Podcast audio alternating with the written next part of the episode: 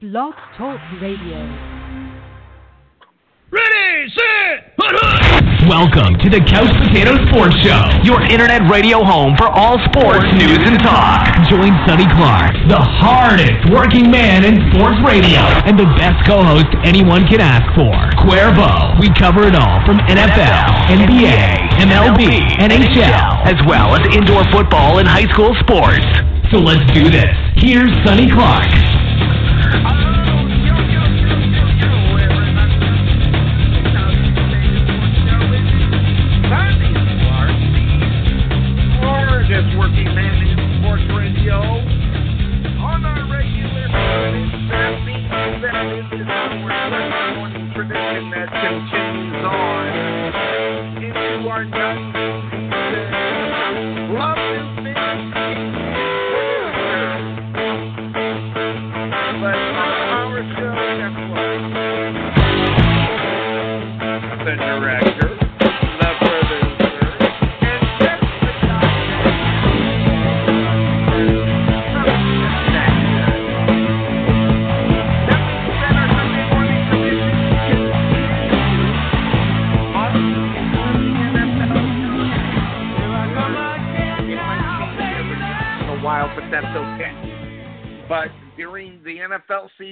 starting week number one, we're on air at 9 a.m.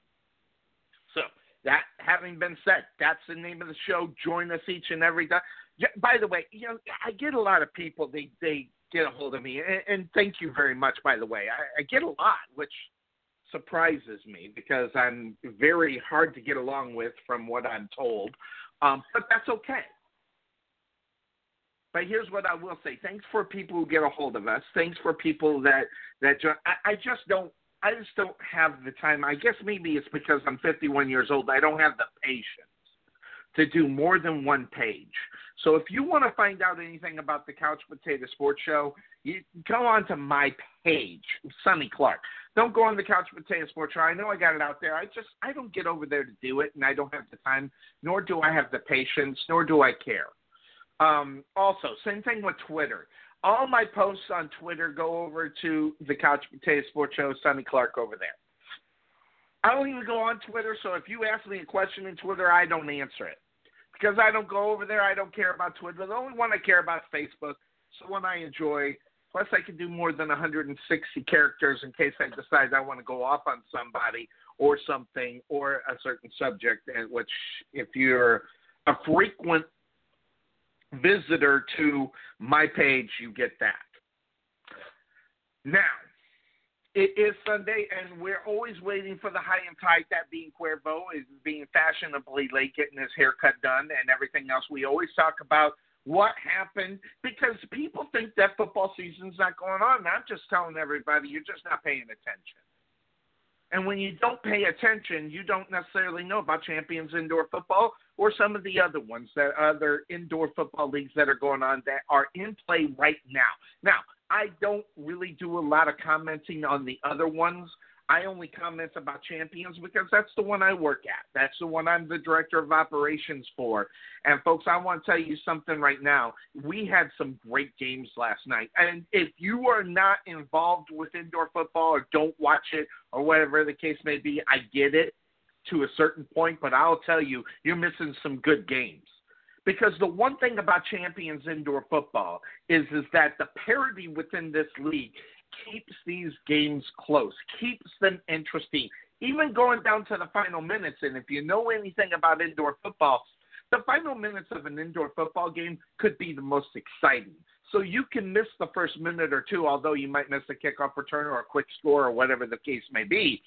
The end of these games have been outstanding, to say the least.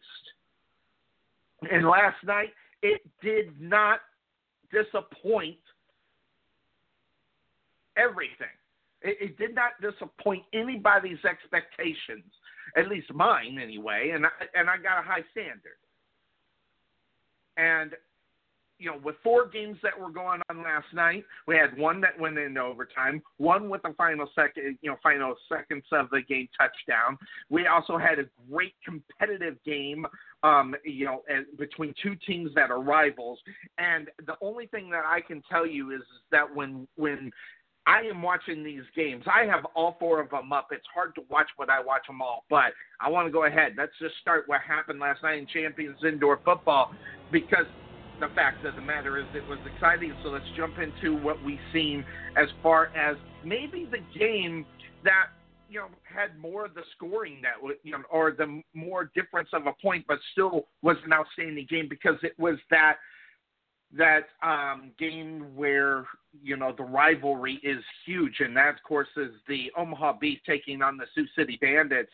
And this was a game where the a Beef started a new quarterback. It was also a game where we saw only 12 points scored difference.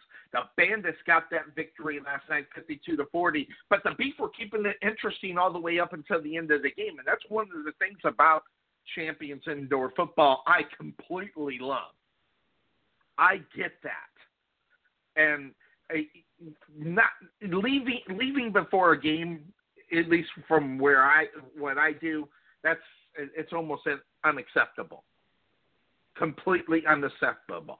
But uh, here's what happened: Sioux City put this one away with a minute and 31 seconds left to go with a Darren Miller three-yard run and a great counter kick that went in. Uh, it was an eight-play drive, 25 yards took up five minutes and 28 minutes on the clock. And that was the thing that did it. It was that drive. It put the dagger in what was going on. But a little bit difference with Anthony Ioannidis not in the lineup for the Omaha Beef, 17 to 31, 152 yards, three interceptions compared to only one touchdowns.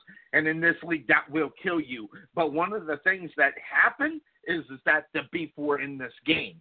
They were doing it through the air, and they did it with a total of five different receivers. Daniel McKinney, of course, doing what he does five catches, 51 yards. Clark, six catches, 41 yards, two catches, 21 yards. Oh, by the way, Clark got the touchdown pass. And Ribbing, two catches, 21 yards, two catches, 18 yards for Cameron Hall. On the other side, Sioux City, they matched it up with Nadler, who was 6 of 10, 80 yards. That's it, guys and that that is the huge number that I want you to remember. One touchdowns and zero interceptions. So only eight, 80 yards through the air. So where did they did it? Or where did they do it? They did it in the running game. They did it in special teams. Darren Miller, 18 rushes, 68 yards, three touchdowns. Frederick Bruno, six rushes, 22 yards and a touchdown. Brandon Shepherds, one rush, eight yards. That was for a touchdown. Okay. Brandon Shepard, one catch, 43 yards, and that touchdown, it was 43 yards, and and big time plays, and those are what it is. But it's the kickoff returns from Darren Miller, two kickoff returns, 50 yards, and the long was for 45, and it was for a touchdown, guys. Special teams played big, big parts in this game. Chris Perry, who was hurt kickoff return for a touchdown to start this game, I was like, whoa, this one's going to be a barn burner. I love it. Perry went out a little bit later on. We didn't see him for the rest of the game, and that hurts a team like Omaha. Because with the new quarterback and not having Chris Perry out on the football field, it affected the whole way that game was going to be played. But Omaha hung tough, and that's one thing now, Omaha may not be the best team in the CIF, but I'm going to tell you right now, if you think you're walking in to Omaha or Omaha coming to your place and you got a W next to it, I got news for you. You're not going to get that.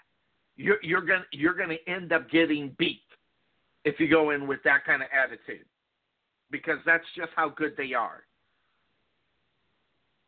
So watch out for that, because I will tell you that I enjoy watching the beef the Beef are a good football team, um, and and this is a team that doesn't necessarily have the chemistry everywhere, and that's the huge thing.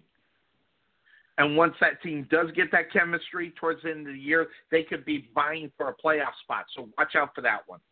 It's gonna be it, it it's gonna be good. So the Bandits get the victory, fifty-two to forty. Good stuff out there. Now, having been said, the next game that was up on Force, I'm going to tell you the Gladiators and the Force were going at it. This was an 18 point difference, but the Gladiators, this had to go down to the final minutes of this game because the Force weren't giving up. And the defense that was being played by the Wichita Force were huge. But the problem, obviously, and a lot of times that happens, is is that you get the the interceptions. And those interceptions hurt you when you are trying to get back into a game. Those interceptions will kill you, and that one by Rocky Hines really made a big difference in this game for Wichita. You know, Rocky Hines is a veteran of this game, of the indoor game, and knows how to play it. He was 17 to 30, 220 yards and four touchdowns, and he also used his legs, but unfortunately ended up with a negative 17 yards out of those seven. That also came. That means he was running for his life. Why? Because that Duke City Gladiator defensive line is quite possibly the best within champions indoor football. And they were getting at it last night. Tackles for loss, a total of eight tackles for loss for 30 yards for this team, three sacks in this game.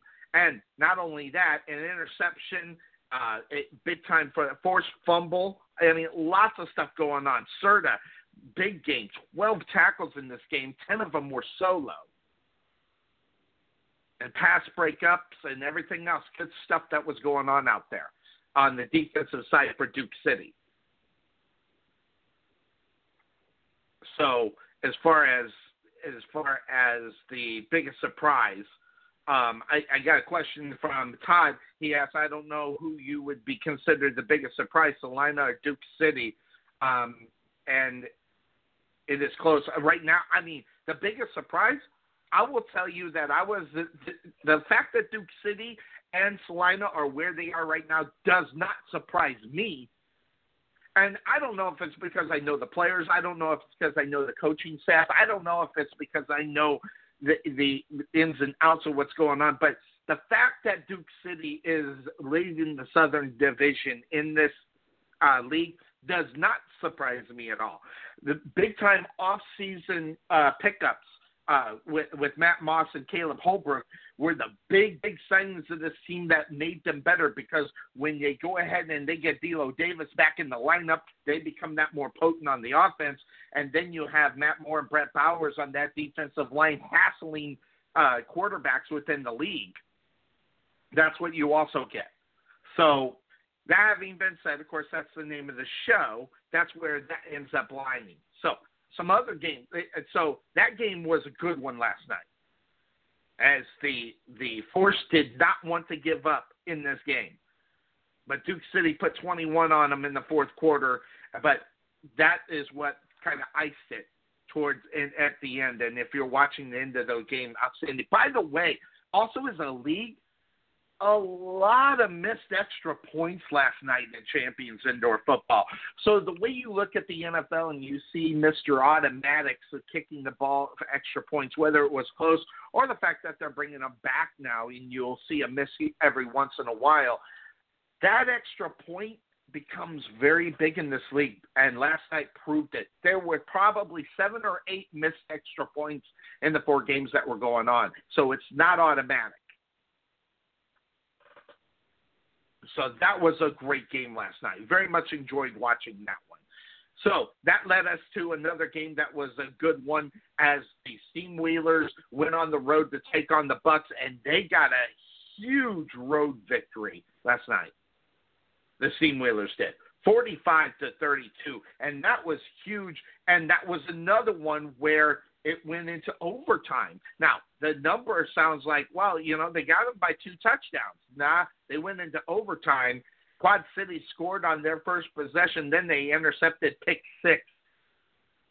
So this game at the end of regulation was tied at 32, which, by the way, low scoring game, man, for the indoor game. If you like scoring, it's great, but this was a good defensive game out there. Quad Cities had both lots of mistakes from these football teams. Three interceptions from Aiken. That was huge. Now, granted, this first time he's seen the football field in maybe two or three years.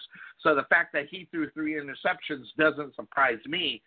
But 18 to 34, 165 and three touchdowns, one for 39 yards as well.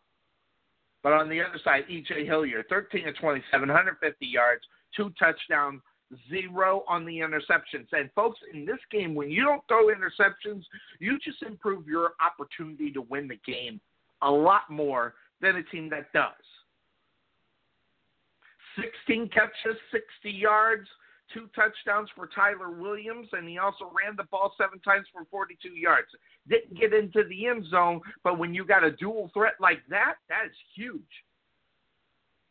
Tyler Williams having a big game there. Darren Clark could catch 21 yards and um, six catch. Uh, I mark that. Take that back. Darren Clark one rush, 21 yards. Take, uh, taking that back there. Receiving Tyler with seven catches, 42 yards. And the dual threat, that's huge for them. Bismarck on the other side, uh, five rushes, 25 yards, and a touchdown for Bird. He also caught eight passes, 79 yards, and two touchdowns. So three touchdowns from a guy that just kind of, you know, just keeps doing it and doing it and doing it out on the football field. And those are rushes. I'm sorry, five rushes, 25 yards, and a touchdown. Eight catches, 79 yards, two touchdowns. So big time, big time game. And when it goes into overtime, and I was watching the crowd in that, and the crowd, the crowd stayed for that game, and that was huge for them. They needed to keep that crowd there. So going into overtime on that one, good stuff.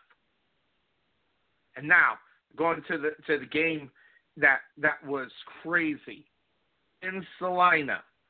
The Phantoms thought they had this one all set and ready to go, but Salina says, ah, This one was uh, it was hard fought. Salina wins this game 78-71. Where's the defense? Everybody's asking. This is indoor football.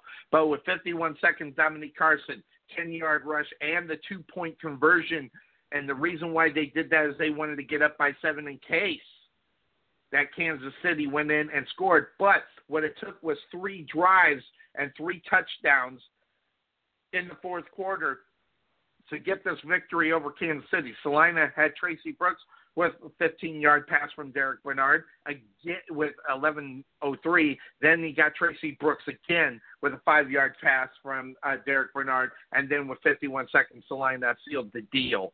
Um, but that having been also said, uh, the other side, Kansas City Phantoms were not giving up. In fact, they led a big portion of this game.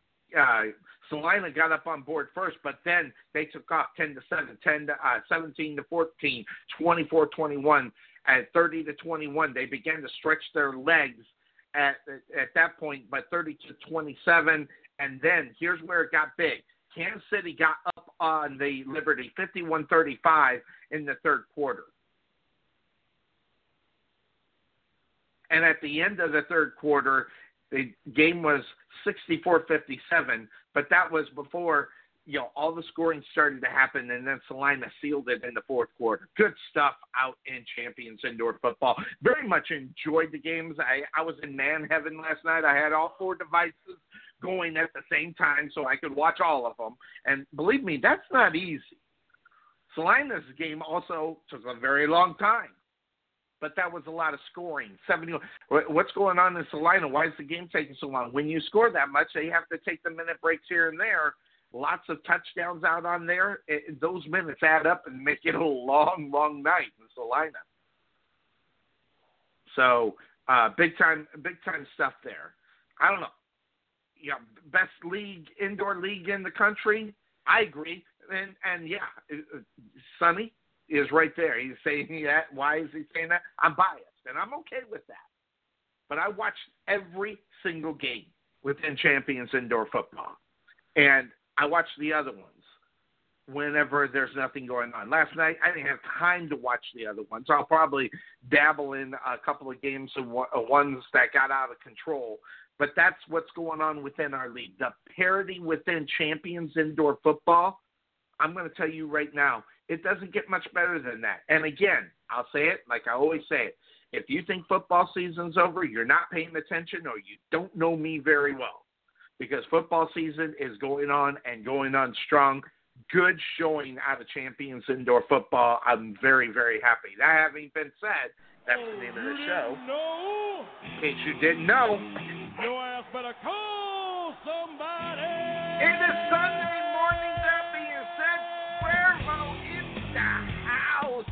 I know right now that Cuervo knows the news, and He doesn't even want to talk about it because what are we going to do?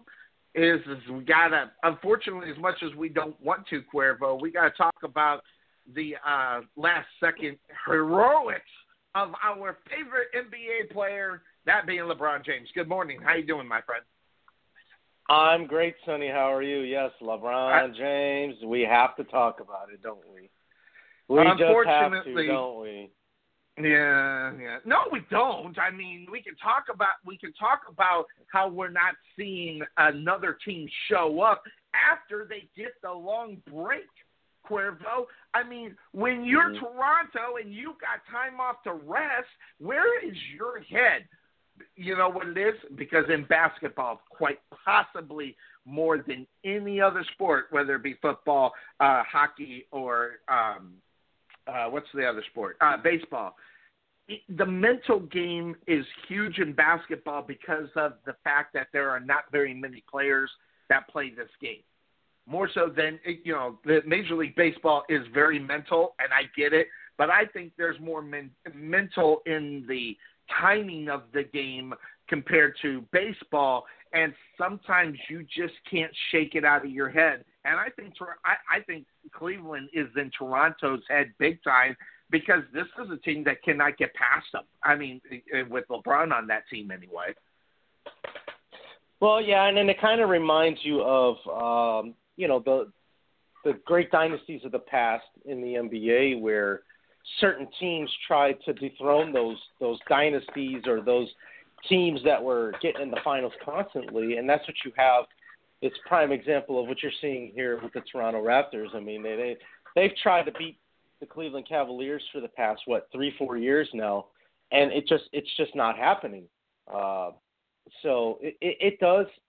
I would imagine after you know some time after so many times of trying to beat these teams, uh, it, it is a mental uh, block that the team that's trying to win uh, goes through. So, with that said, I think that's what you're looking at here. It's another prime example of a team that just can't get over the hump of beating the Cleveland Cavaliers, and and now with with what happened last night and and them being down 3-0, it's I mean I I I mean we said it about Cleveland when they were down 2 to 1 against the Pacers, but I really do feel like I don't see the Raptors winning a game unless Cleveland is just completely off game and they just can't buy a bucket uh, I don't see I don't see Toronto winning the game. I see Cleveland sweeping them. And that'd be good for them because, as you heard, and if you listen, because every oh man, every microphone's in this guy's face. LeBron's tired, and the rest will do this guy some good. And you know, as much as God, I, I'm going to say this: out of all the teams where they don't need a guy to practice, where all the guys, LeBron needs rest more than practice. And this, in reality, is the best thing that happens if LeBron, if they can get that victory next time they hit the, the basketball court. It's going to be best for LeBron because he does need that time. And I would not. Maybe it's me. Maybe just a little warm ups or something. I wouldn't even have him out on the court to risk either a fluke injury or whatever the case may be. Because as much as I hate LeBron, but if you put yourself in the shoes of the Cleveland Browns, you know this is like you know getting the guy if you can go back in football, all right, and you go to the Oakland Raiders and you see Derek Carr go right down before the playoffs, this is almost at the same level of how much of an impact of a loss of a LeBron James would be for this basketball team. So I would I would not even for one second think about you know, if you get in this next victory, which by the way they need to bust their balls to get because they don't need to go to another game uh, in reality before they head into the next uh, the next portion of these playoffs. Yeah, I, I think it would be smart for them to uh, try and get LeBron as much rest as possible too before the next round. Now, the thing that's not playing in their favor is that the Boston Celtics, if, I, if I'm not mistaken, Sonny, correct me if I'm wrong. I think they're up three nothing in their series as well. So, yes, I mean, the only way it's gonna, yeah, the only way it's gonna work out for them is if well, the the 76ers find a way to start winning some games and and extend the series. So that that one can end, you know, a day after Cleveland, or it could end tonight. I, I forget when Boston and, and Philly play again, but that series could be over before their own series. So that that's something Yeah, that and- doesn't play in their favor at all.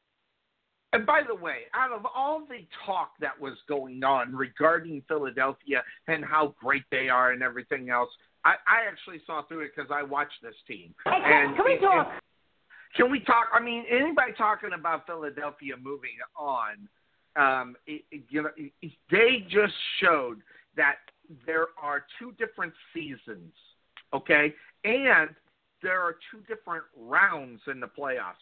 You, I, that I say there's four there's four seasons within a season, Cuervo, in the NFL or in the NBA. One is the regular season, means nothing. Uh-huh.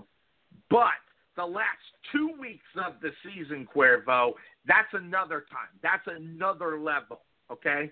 And then there's the first level of the playoffs and the second level of the playoffs. So the first round and second round. All four of those are different types of games. And if you're LeBron, of course, you know, and the Cavaliers learning to switch it, and they switched it at the right time against Indiana. These are when teams and the teams that are the better, and I hate using the phrase, but it's true. The cream of the crop starts to begin to move after the first round. You can get through the first round just fine. You can beat all the teams that do not have the actual gumption to really stand up to the 76ers in the first round. But the 76ers and the Toronto Raptors are realizing that teams go to a different level when we move into round number two. And from two on, you're seeing the team that wins the championship because usually when a team has to do it, they have got to do some crazy stuff. Such as LeBron and the Cavaliers, what they did with the Pacers. Now they take it to another level, even wiping out the Toronto Raptors, who were not ready. And they did not take the next step in round number two of the NBA in order to be competitive to make it even look interesting. These games right now, those two series right now, Cuervo, hard to watch. Uh, you, both in the Eastern Conference. yeah, Absolutely. I, I I understand what you're saying because it just kind of seems like, you know, even despite injuries, uh, especially for the Celtics, it just seems like it's Cleveland, Boston, and then everybody else. I mean, that's what you're looking at, and, and I'll be honest, I I am one of the the uh, guys that you're talking about as far as believing in the 76ers and you know trusting the process, which that's not why I believed they were going to be a team that could, you know, be a dark horse in, in the Eastern Conference Finals or in the Eastern Conference playoffs.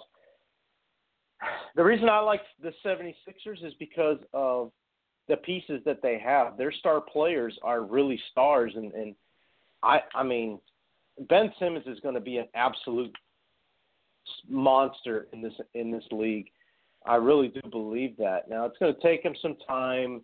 Uh, hopefully he can stay healthy, but I really do believe that two to three years from now, I think Ben Simmons could has the talent to be a top five player in the league.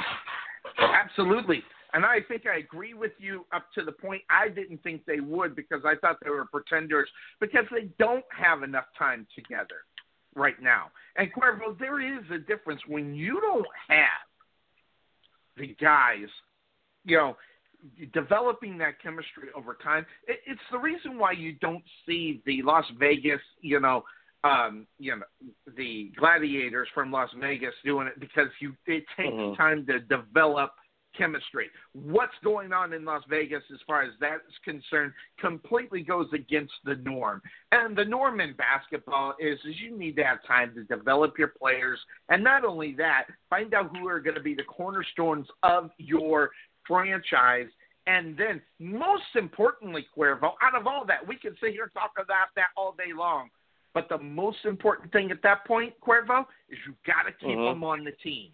And when you can't keep them on the team or they decide to pick up and go, then you're just starting, you know, starting all over again and trying to get it. So what Philadelphia has got to do is make sure they main, maintain the core of this team that is out on the basketball courts through the most of the game and make sure they stay. If they start getting guys picking up and leaving, it could be the same thing over and over and watch Philadelphia do exactly what they have been able to do within this series with Boston, which is fold really, really quick.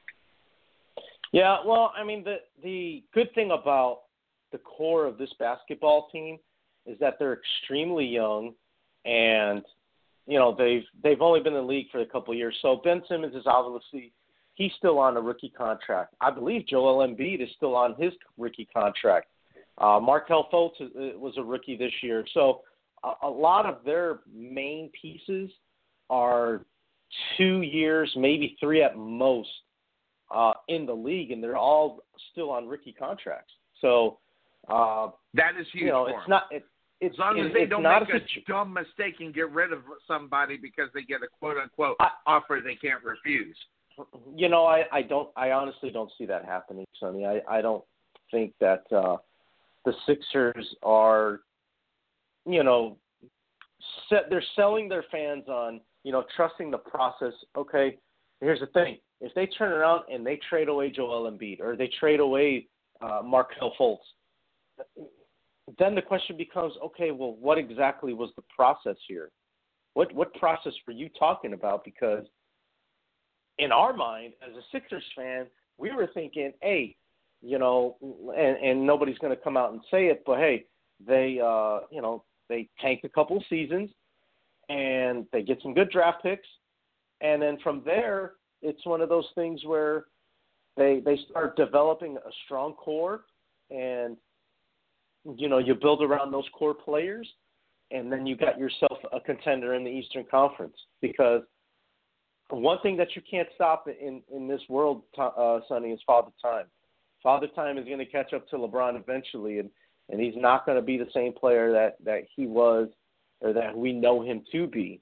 So with that said, I mean, if, if the Sixers were to turn around and do that, it just it would just kind of leave you scratching your head thinking, well, what was the process here?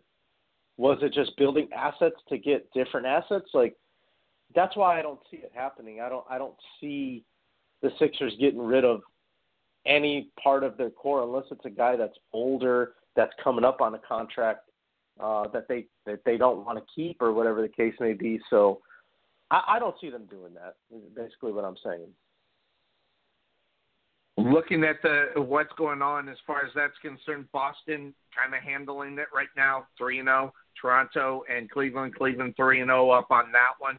Uh, but today's games, it's over. It, it's over with Golden State two and one over New Orleans. I'm surprised even New Orleans got a game there. But that having been said, that's all they're going to get. Houston and Utah though is a little bit different. I'm seeing the different Utah Jazz team, Cuervo. Uh, and uh-huh. it, just the complete, almost the complete opposite in what we are seeing right now in reality with Philadelphia. We're getting what we want from Utah. And not only that, th- that is a game that I've actually enjoyed watching. This is a series that even though Houston's up 2 1 in this series, okay, and they have pretty much, I don't want to say they've handled the Jazz as they beat them 113 92. Um, granted, remember, that sc- the score itself is what happens. But the Jazz also uh, ponied up on them 116 108. So we're seeing some high scores and uh, differences in the scores of what's going on. The question will be, and and that is huge when, when especially today, Utah home. They have got to get this victory at home in order to be in it, because if they lose today, Cuervo, this is over. Uh, you can't go to Houston and, and and expect to win or when there's a game on the line, especially what's going on. So Utah is going to have to make Houston work at it.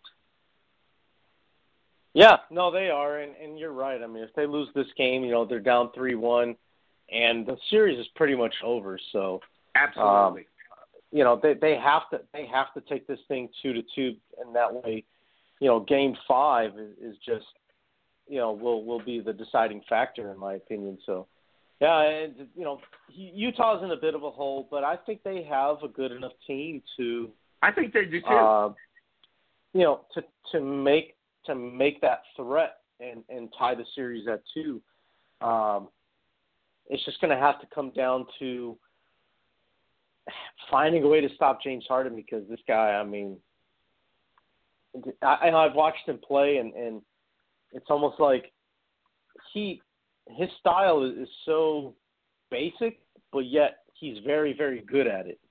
If, yes. if that makes any sense.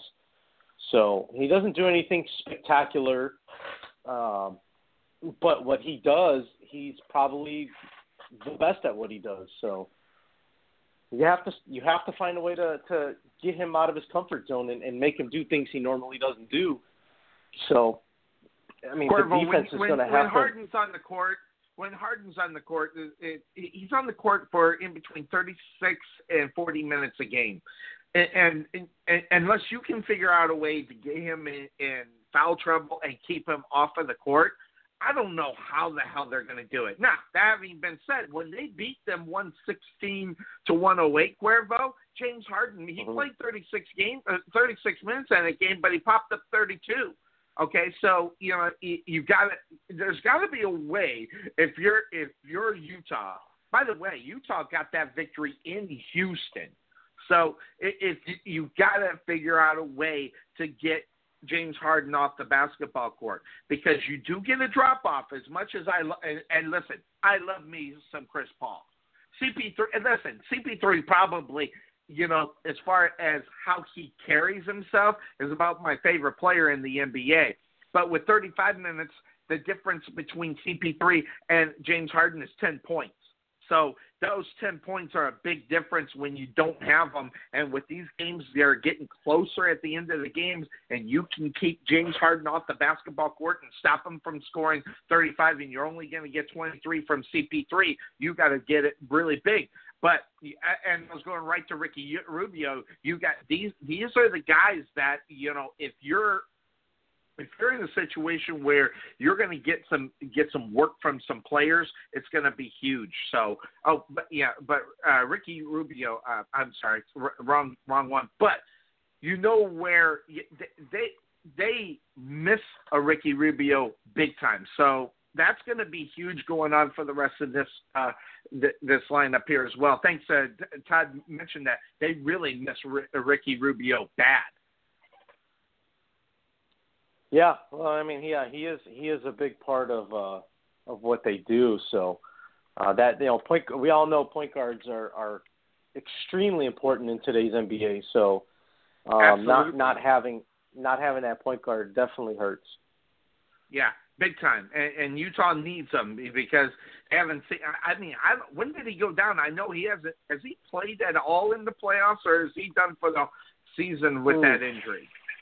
I don't know about playoffs. I know he was there during the regular season, but I'm not 100% on if he's if he's played in the playoffs or not. Yeah, well, no, he. I don't. I know he hasn't played in this one. Let's see here. I'm looking at it right here. He's actually questionable for game number four.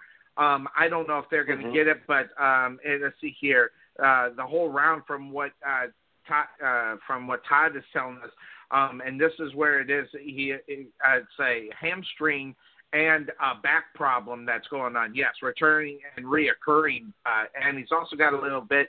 Um, when when your legs are away from you, that is huge. And you're also looking at a guy that you know. You forget what I mean. We talk about the most important. I, I remember back in the day, we're talking about the most important position out on the basketball court is definitely your your middleman. It, it, it the Mhm. game has changed, Cuervo. It is all about your your guy. It's all about the guy. Can he get you? You know, get the ball up and down the court, and also can he score? And that's what you get with Ricky Rubio when you're missing that guy. Um, it is. It's a big, big hole uh, for you as far as that's concerned. You're also taking a you're, you're taking a guy that normally plays about 32 minutes a game, 33 minutes a game off of the court completely, and you got to bring somebody else in to try to fill in for a guy who's been in the league now for five years, and he is getting his footing right now right right now in the league. Actually, he's been in the league seven years, so mark that. So, I mean, you talk about you take that veteran off of the court and the experience that he has, it really hurts him. It definitely does. and, and that's you know that is always important to have, especially in the playoffs. You got to have the guys. You want the guys out there that have experience and and and have that that uh, you know that I guess I don't know if I want to call Ricky Rubio a leader, but he does you know so show a little bit of leadership. You know the thing is like I, I just I when I think of Ricky Rubio, I remember all the injuries and, and the things that he went through, and it's it's pretty you know amazing to see slow comeback and he's starting to uh Absolutely. be the player that everybody thought he was going to be and, and uh you know it's a, it's a little later than expected but you know it may, kind of makes you wonder like you know do you think Minnesota maybe regrets pulling the They trigger and, and and letting this guy go They have to. They have to really regret that because I mean, and, and by the way, you know, when when you're when you're in Minnesota, you're, you're in a cesspool up there as far as basketball is concerned. They they, they have no it, it, they have no direction up there, and that's one of the problems that are going on in Minnesota. When, when it, it's almost like a no if you get drafted there because there's no direction of the franchise. So when, when you Mhm. get direction uh, now Utah what didn't necessarily have the direction, but when you add the counterpiece of Ricky Rubio, that could lead them in the right direction. I think yes, Cuervo, they are definitely in Minnesota.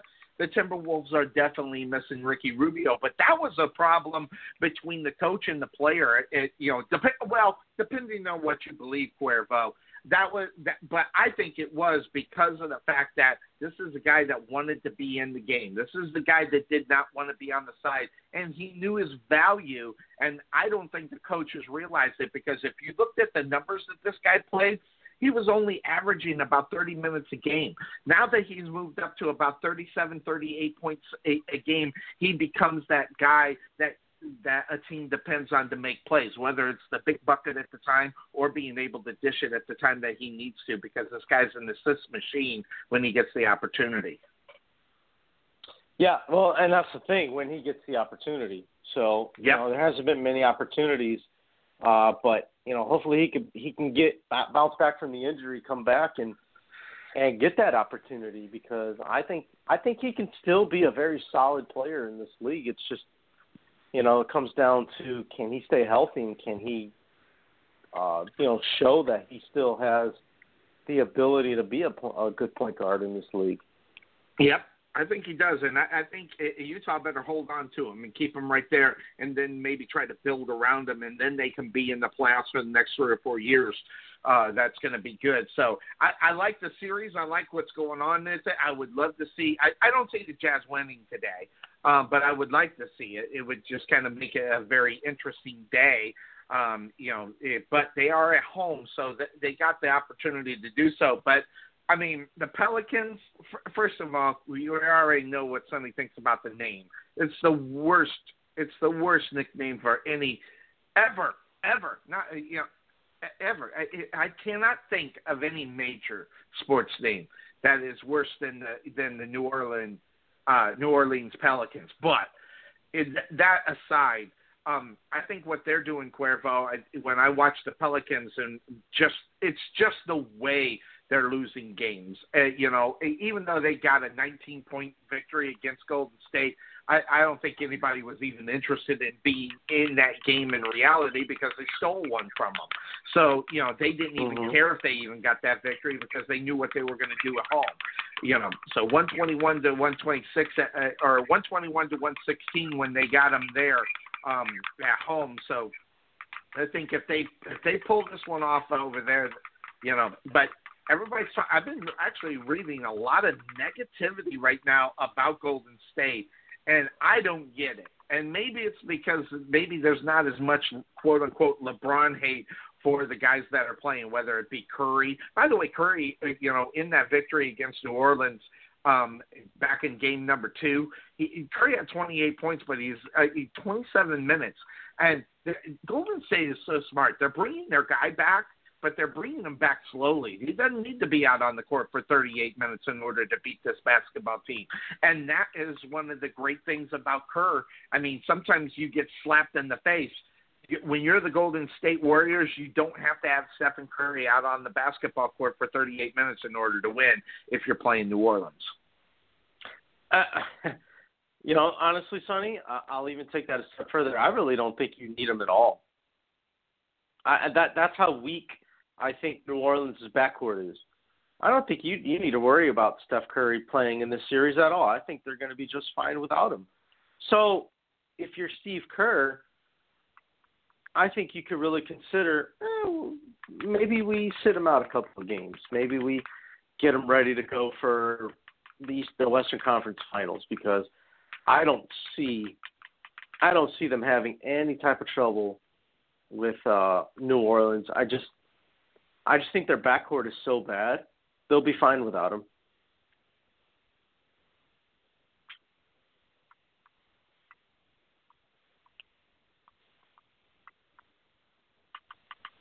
Did I lose you, Sonny?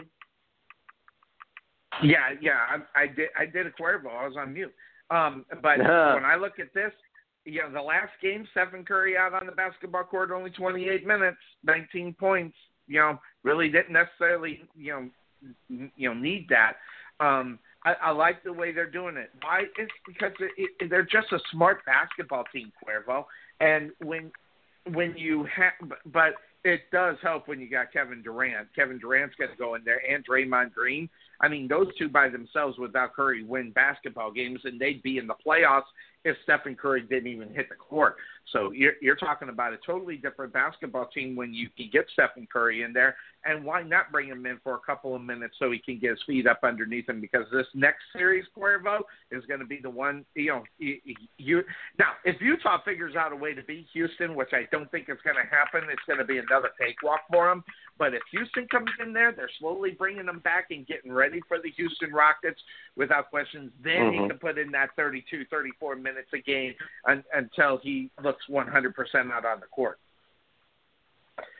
Right, right, and you know, and I don't see that happening either. It's probably going to be Houston and uh, Golden State, as we all suspected it was going to be from the start. So, um, but now that the time has arrived and, and it's actually, you know, playoffs time, um, you know, things change and, and situation changes, obviously with Curry and whatnot. But you know, yep. I, I think that uh, you know, again, I think that if there's any question in in the front office or the coaching staff of Steph Curry's health, I really don't. I really don't see a need to, you know, send him out on the floor, and that's why he's probably. That's probably why he's only playing 20 minutes a game. At the same time, though, why even risk it? I mean, this is a team that you can easily get by without the services of Steph Curry. So absolutely, I honestly, I, I honest, that's why I honestly believe like there should be no no type of uh, of uh, hurry or any type of you know no sense of of uh, urgency to to get him on the floor playing because right now they're they're fine without him. So I Absolutely. know. I, I I just I just think they have to evaluate the situation, the whole big picture of of what's going on, and and make a, a smart choice on whether we're going to send our star player out there, and if we are, you know, do we keep doing the 20 minute thing or or you know, do we just sit them out just to be on the safe side? Right. And, and also look at the Golden State Warriors where they're at right now.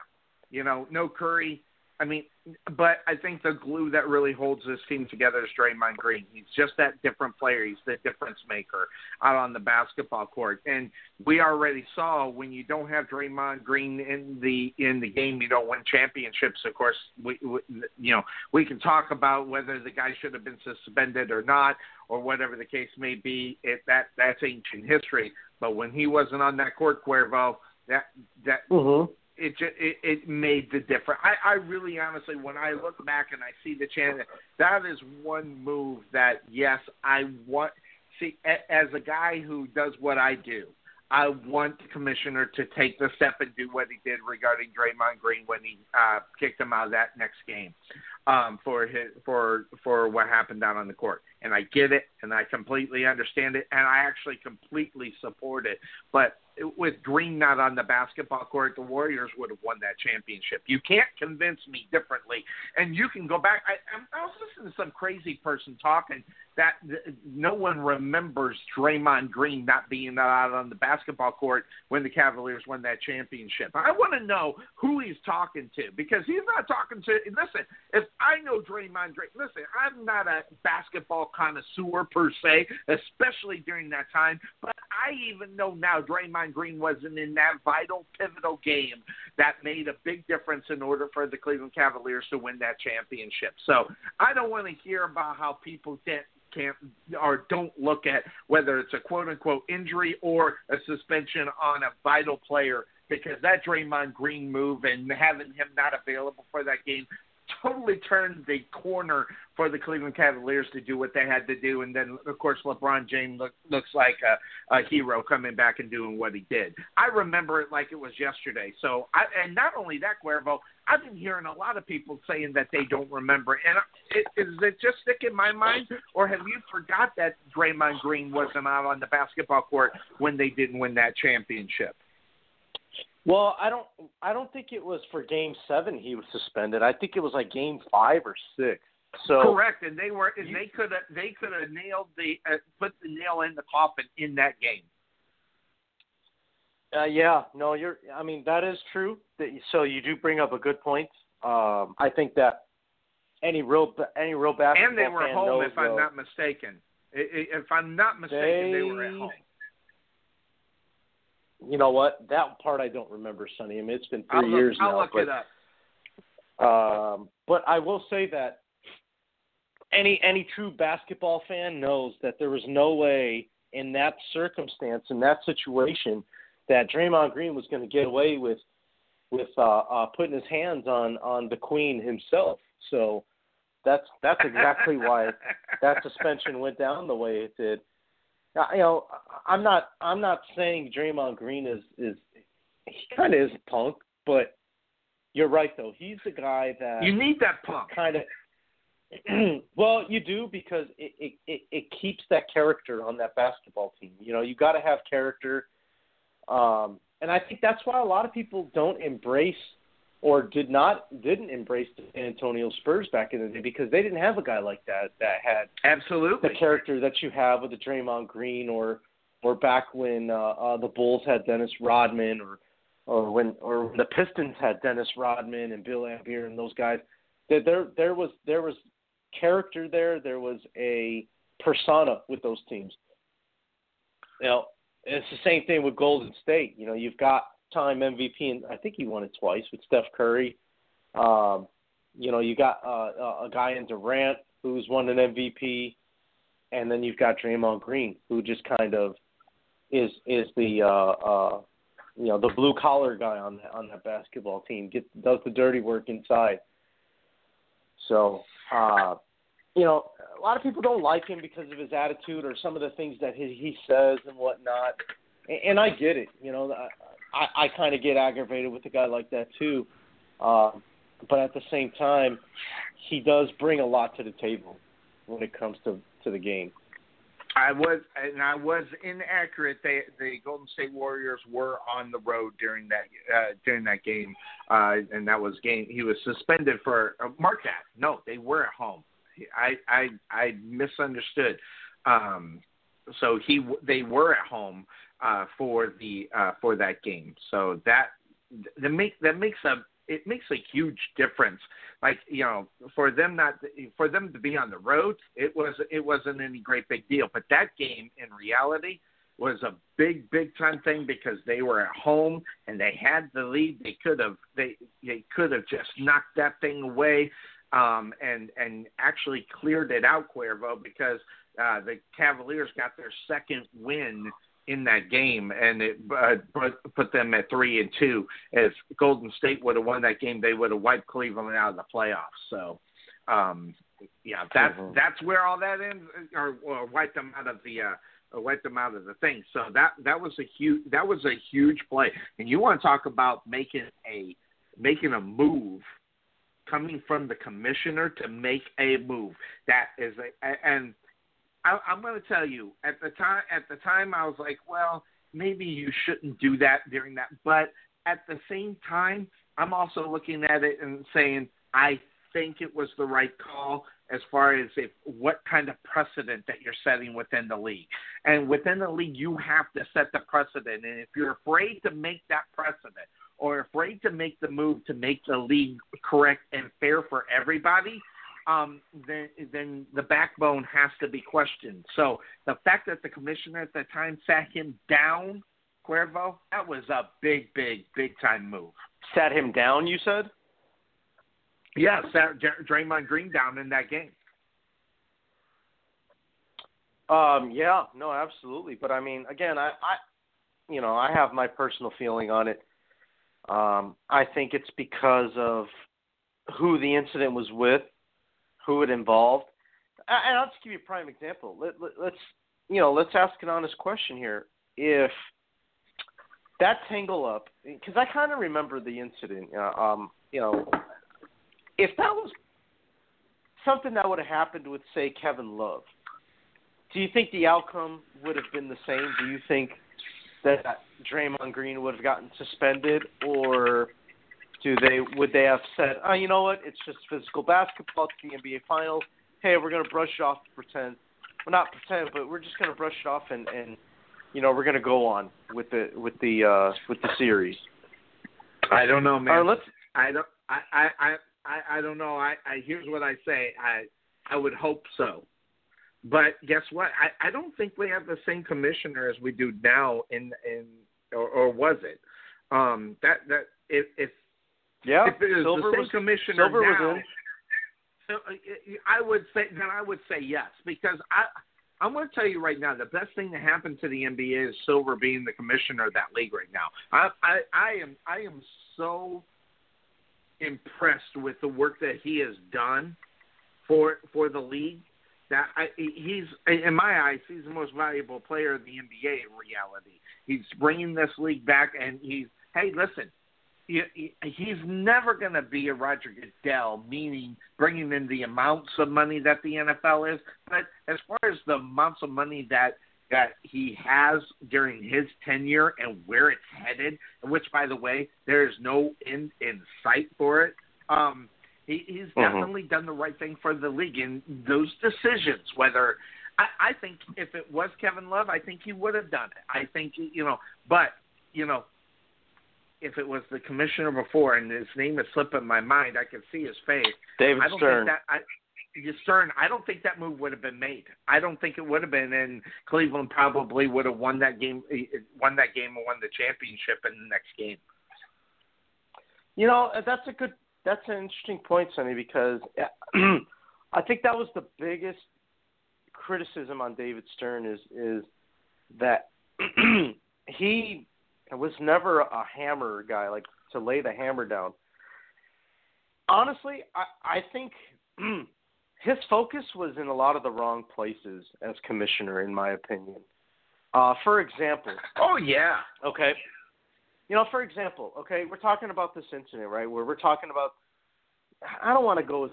I don't know if I should go as far as saying the safety of players, but at the same time, that incident could have led to something bigger had Draymond Green not get suspended, because it would have it would have carried over the next game and it would have created that that you know big ball of tension. You know what I mean?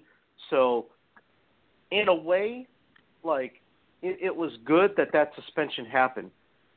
Stern probably wouldn't have done it, but that wasn't his realm the thing that Stern, David Stern, he was more concerned with other things that really weren't relevant to the league. Like, like for example, he was so adamant about changing the dress code of yep. of NBA players. Let's, I mean, come on, Sonny, we're not ESPN, okay? Let's be totally honest. Is that even relevant to the NBA to the game itself about how guys, you know, dress to a game if they're not playing. Let let's honestly.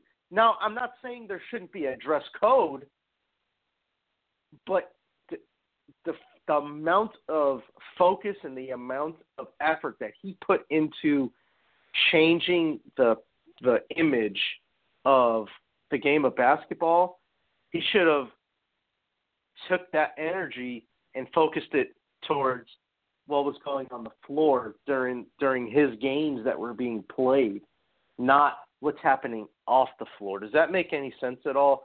I don't know if I'm making any sense here. It makes perfect the way, sense to me.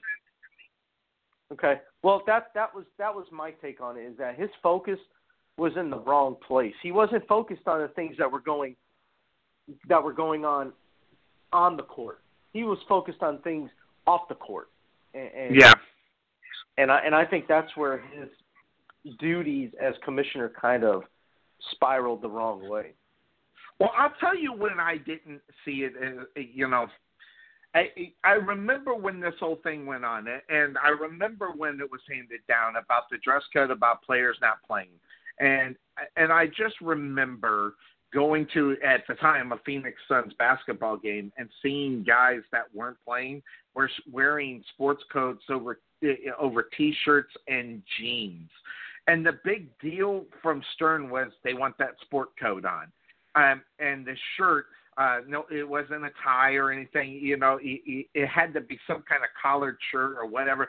But they were wearing Mm-hmm. blue jeans. Now, whether or not they got fined for, you know, through the games that I went and seen while they were doing it, and certain players in particular, uh, you know, if they didn't follow that dress code and got fined for it afterwards, from what I seen personally seen out of the uh, when I went to those games, I don't know. But I'll, I will say that yeah, the the decision to do it, it was not taken seriously from the players, and what they did is in reality mocked it with what the decisions that were done, wearing blue jeans or baggy uh, baggy um, denim, uh, you know, you know, over a sport uh, under a sport coat and things like that. Uh, you know, it, it was almost a slap to the face to it, and that's what they, the message they were trying to send. Now, I don't know. Like I said, I don't know if Stern got back up on it and fined him for being stupid. Um, or if the sport coat was just enough. But that was the big deal about that. They wanted him to wear a sports coat. I remember that because I remember looking at the player going, boy, he still looks like hell. Um, if you're trying, and here's the thing in sports, this is real simple. If you're an active player or whatever the case may be, I, I don't see wrong anything wrong with wearing gear from your team, whether it be the sweatsuits that they have um, before the game or whatever the case may be. I don't see And that's- the reasoning of the problem, and that's what you're talking about, Cuervo. Yes, and that and that's what I'm that is what I'm talking about, Sonny. You know, Stern was more worried about punishing guys that were, you know, uh, uh, doing things off the court. And I'm not saying don't address that stuff, but that's that should be like the the the uh, the the secondary problems that you handle. That's not your that shouldn't be your primary uh, uh, uh, focus. Your primary focus should have been how do we improve the league itself? You know, do we do we lower the amount of games?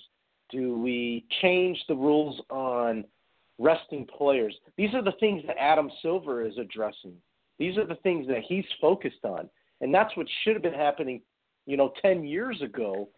Well, Um, and that's the part that you might have forgot. There was one incident where David Stern, if I'm not mistaken, this is by my brain, but I kind of remember the only one that he was, and this was regarding, um, if I'm not mistaken, the Spurs when they when they sat all those players back in the day, um, and and Stern, I think, if I'm not mistaken, fined him like a quarter of a million for not playing Manu Ginobili, Tony Parker, Tim Duncan, and things like that. Uh, from my understanding, of I- what it was is they didn't even the trip, if I remember correctly.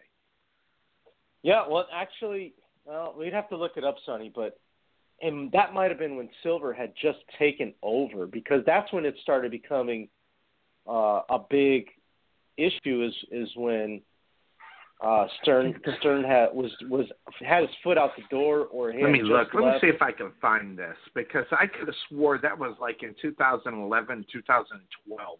Um, but I'll look that up. And The And, only uh, I'll tell you, I will tell you, Sonny. The only time I I remember that I saw Stern really lay down the hammer on somebody uh, on the court was that incident with Ron Artest in Detroit, Well, and that was yes. an extreme measure. That, but that Yes. it took an extreme measure like that for him to be a disciplinarian for things going on the court. So I, I don't know. I, I guess I guess I just you know I, I'm a little critical of of David Stern, just like most people Well, are. uh, you have plenty of whether it be the whether it be the 1985 draft lottery that he screwed up and, and things of that, or when he did suspend players. If I'm not mistaken, it was the uh, oh God, it was the um, uh, I think it was the Heat and the Knicks. I remember there was a big thing. He he there was a brawl with, with within that one as well.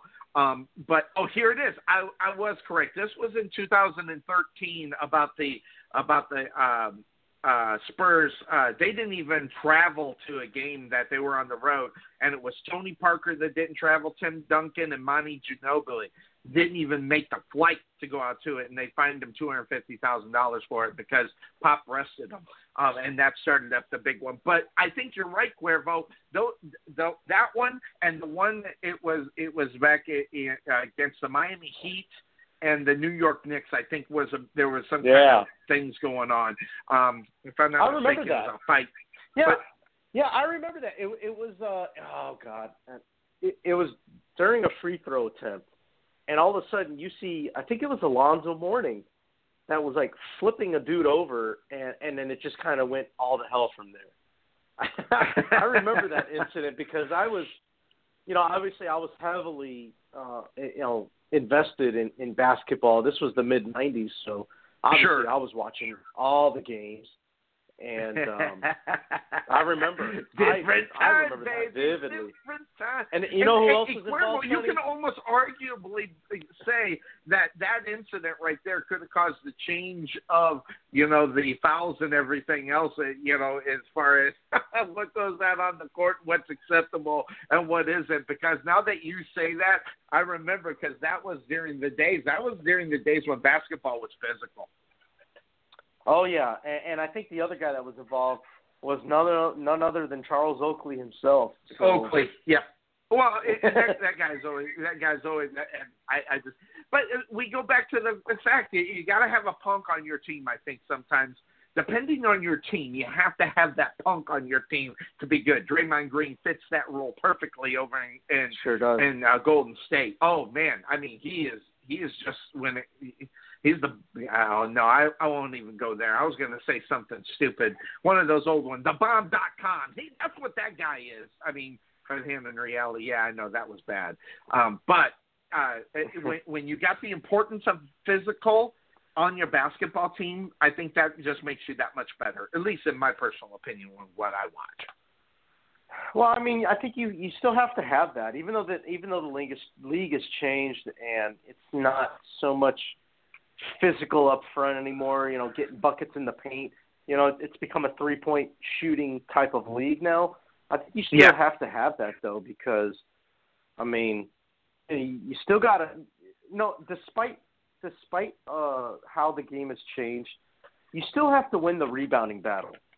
I mean, Yes. no matter what happens in the game of basketball, Sonny, one thing that will agree. always be a constant is that you will always, you always, always, always have to focus on winning the rebound battles. Because if you don't do that, that's just like in the game of football. I mean, extra possessions are always a good thing. So Yes. same thing with basketball. You know, if you can get extra possessions, you get offensive rebounds. I mean, that you can't really uh, ask for much more than that. I mean, you know, maybe make make, make uh, more shots, uh, have better field goal percentage, but uh, and if you're off on your game, though, the offensive rebounds will always be there to back you up. Absolutely. So there's a lot of things that are going on as far as that in, in within the game. I, I agree with you 100%. So, all right, now what we got to do? We do need to take a break. There's a couple of reasons why. I, you know, number one, we we beat up basketball today, which is normal. We we normally give it about 30 or 40 minutes, eh, but this time we knocked it out of the park. We did good. So knocked out to the NBA. But what's on the other side, Cuervo? There's a lot of NFL talk. There's a lot of other things going on in sports that Always. we need to definitely. Oh, oh, oh, oh, oh, always. We we got to get that up there. So what we're going to do now is we're going to take that quick break here on the Couch Potato Sports Show, about four or five minute break. When we come back, we're going to get into some of the NFL. And again, let's preface this, Cuervo, is you have no idea what subjects I'm going to bring up, do you? No, absolutely not. We don't, we don't talk to each other before the show. We don't talk. We just want to know what time we're going to be on air, and this is going to Yes. be good because I, I and I, I just love calling. Our show could be called, the you know, the, um, that being said, or just off the cuff. That's just what we're going to do here, off the cuff stuff. NFL, it's you know unfiltered, un you know, you know, we don't have to worry about you know Rapid someone fire. saying something bad about a football team. We're going to do it on the other side. We're going to get into the NFL and some good stuff. Should I tease something? Let me. I'll, I'll tease something. If you don't have one of these streaming uh, streaming uh, accounts, you are missing something really, really big this year, and we'll talk about that on the other side. You got to hang out to find out what it is. We'll do that on the other side here on the Couch Potato Sports Show. Of course, it's that being said. Our Sunday morning tradition continues as we talk real sports. We'll be right back. This is Sonny Clark, radio voice of your Rowlett Eagles, letting you know about Perfection Body Sculpting. Are you tired of seeing those love handles? Or do you just want to change your own image of yourself for a new you? Make sure you check into Perfection Body Sculpting, located in the heart of Rowlett. A $69 consultation includes a 30 minute session of laser lipo. So start the New Year's off with a new amazing special from Perfection Body Sculpting. And remember, your goals are our highest priority. Contact 214-735-8519 or visit them on the web at www.perfectionsbodysculpt.com.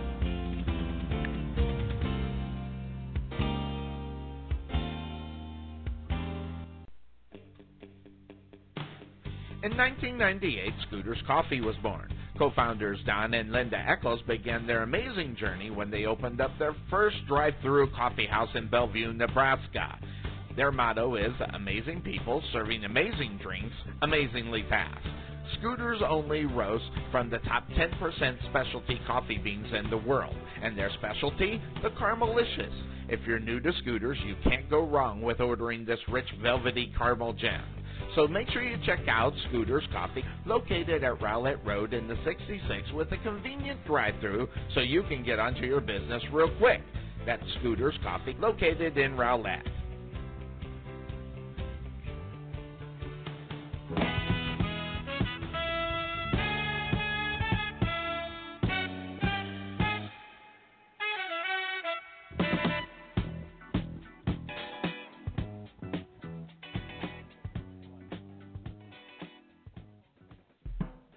Buying or selling your home could be the single most important decision you make in your life. You need someone with the experience and know-how to help you through this decision. Brian Chadwick of JP and Associate Realtors has you covered. Knowing the specifics of the Rowlett and Rockwall area is his specialty. Contact Brian at 972-533-9059 or visit him on the web at brianchadwick.jphomesforsale.com. That's Brian with a Y, not an I, Chadwick.jphomesforsale.com.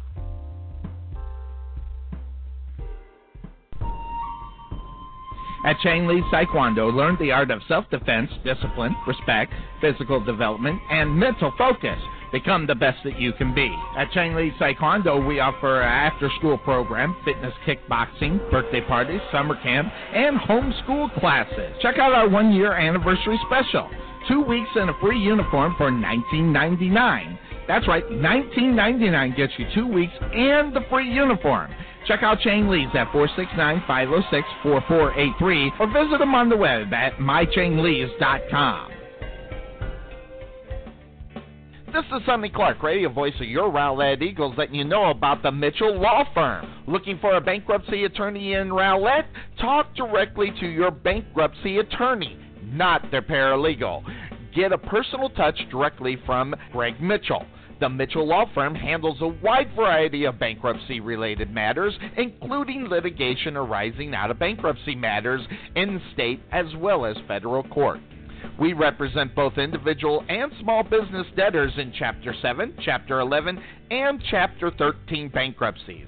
For more information, come in contact with Greg Mitchell at 972 463 8417. That's 972 463 8417, or visit him on the web at www.mitchellps.com.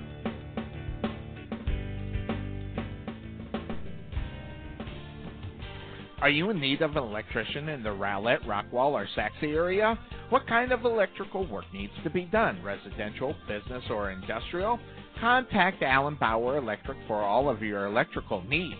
It's important to have a qualified licensed electrician taking care of any electrical problems you may be having so your loved one or customers are safe. We have built our business on quality for a fair price and good customer service, but of course, Give Alan Bauer Electric a call at 214-356-0197 and tell him Sonny sent you.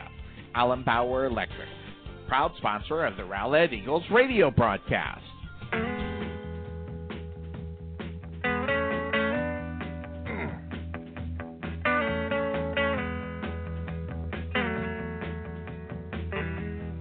All right, we are back here on the Couch Potato Sports Show. It is me, Sonny Clark, the hardest working man in sports radio, as we are here on our Sunday morning tradition.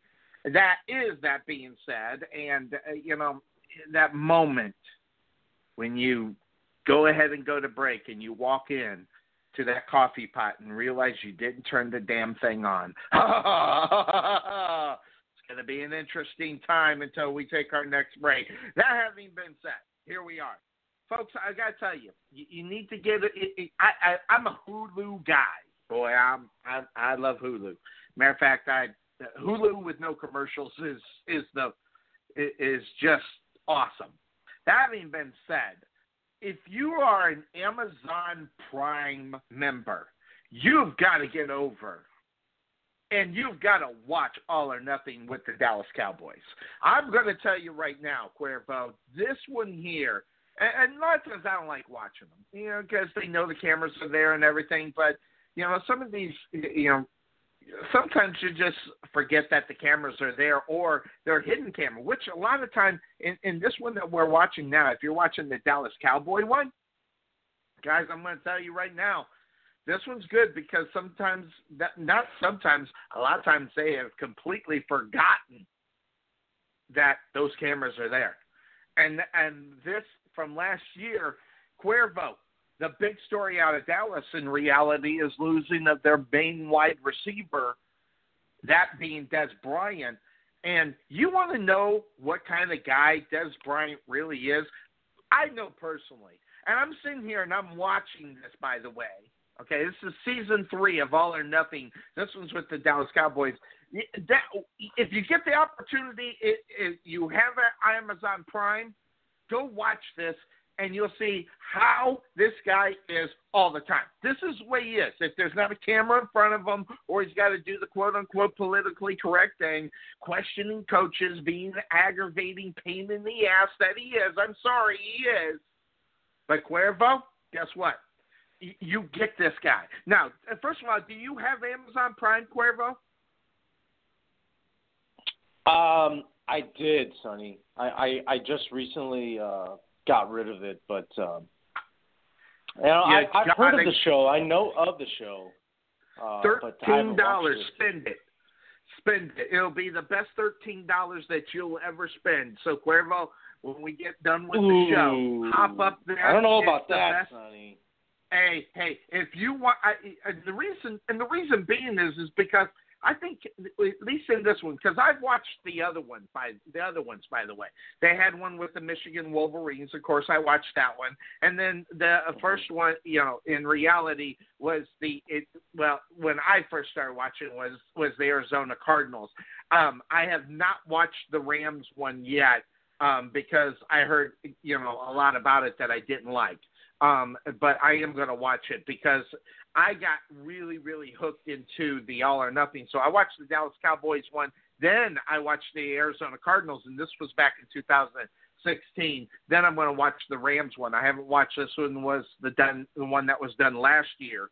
Um, so um, I'm going to watch that one. But th- that alone might be worth the thirteen dollars uh, this month to be a Prime member. So Cuervo, if you got the opportunity, check it out. But what it does, and it's one of the things right here with my lokes right here. Okay, my locals.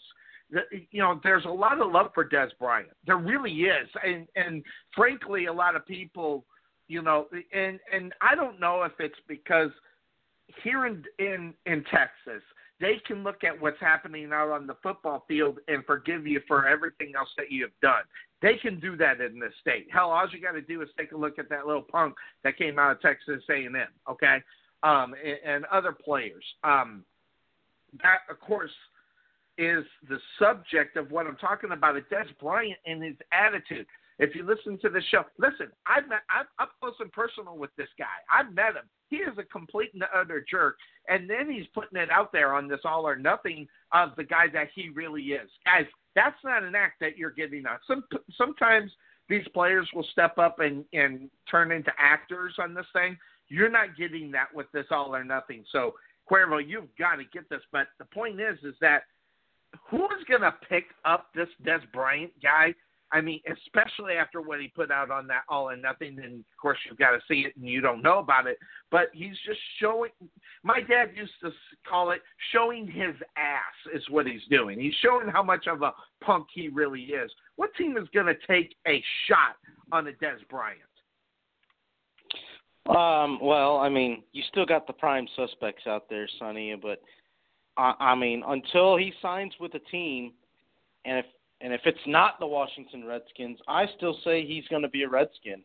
I don't know what they're waiting on, uh, but what I will say is that I think they're the one team that are going to that's going to be willing to give him a chance uh, to redeem himself as a player. He'll get his revenge on the Cowboys, and at the same time, they're they're the team that's going to give him the money that he wants. So that's why I still believe that the Redskins are are a team that that are still definitely in the mix, even though they don't get talked about.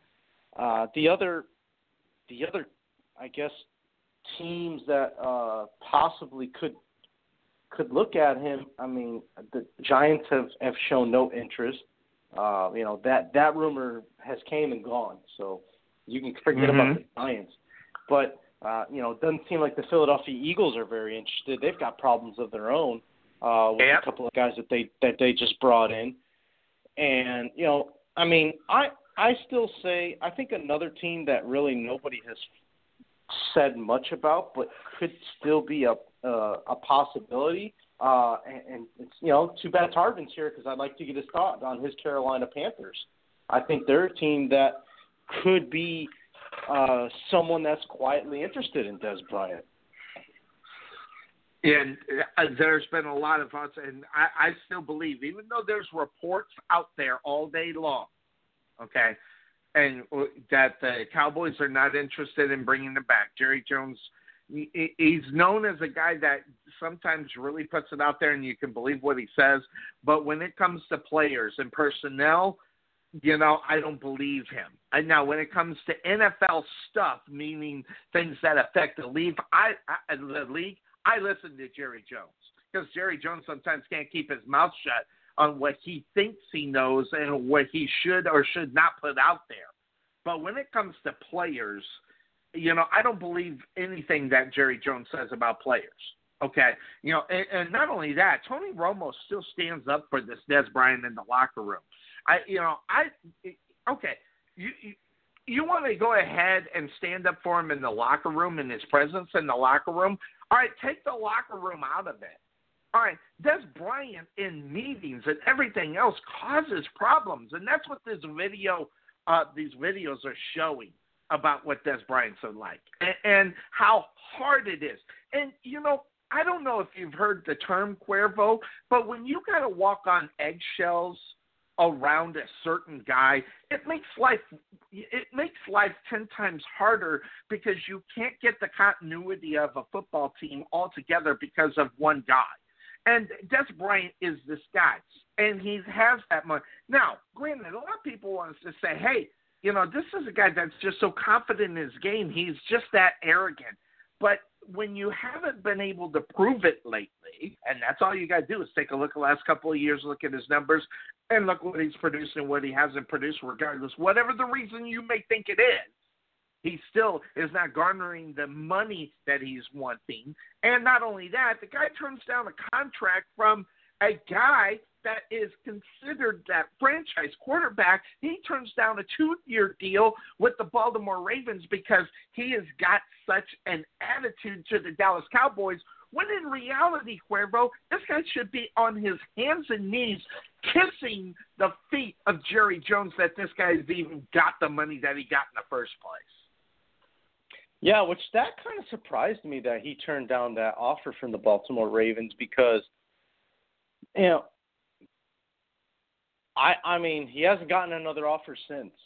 You know that that's the way I look at it is is maybe teams are looking at him like oh you're too good to uh uh you know consider you know an offer. I don't I don't know. I'm I'm maybe people have a bad taste in their mouth about Dez Bryant just because of the fact that he turned down uh, you know an offer that I'm sure was very good, but you know, I mean, you have to look at it from Dez's standpoint too. It's like you, you have to. I mean, that's not what he wants.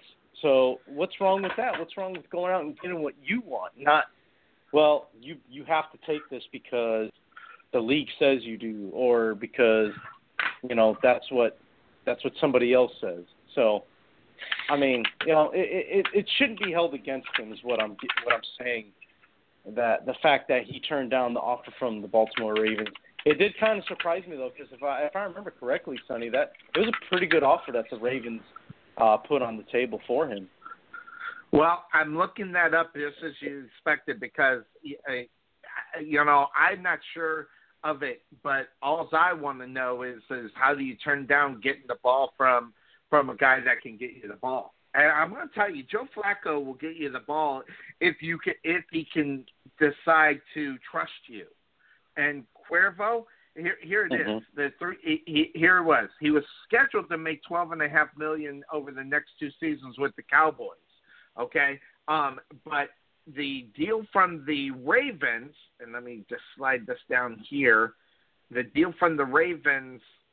Uh, well, it, it, it just just said what he made. Uh, what was that number? I I got to continue looking at because I'm with you, Cuervo you know, yes, even though it's a multi-year contract, um, um, mm-hmm. I don't understand. I mean, the the Ravens are a good football team. They play in a great division and hard nosed football and things of that sort. I I just you know.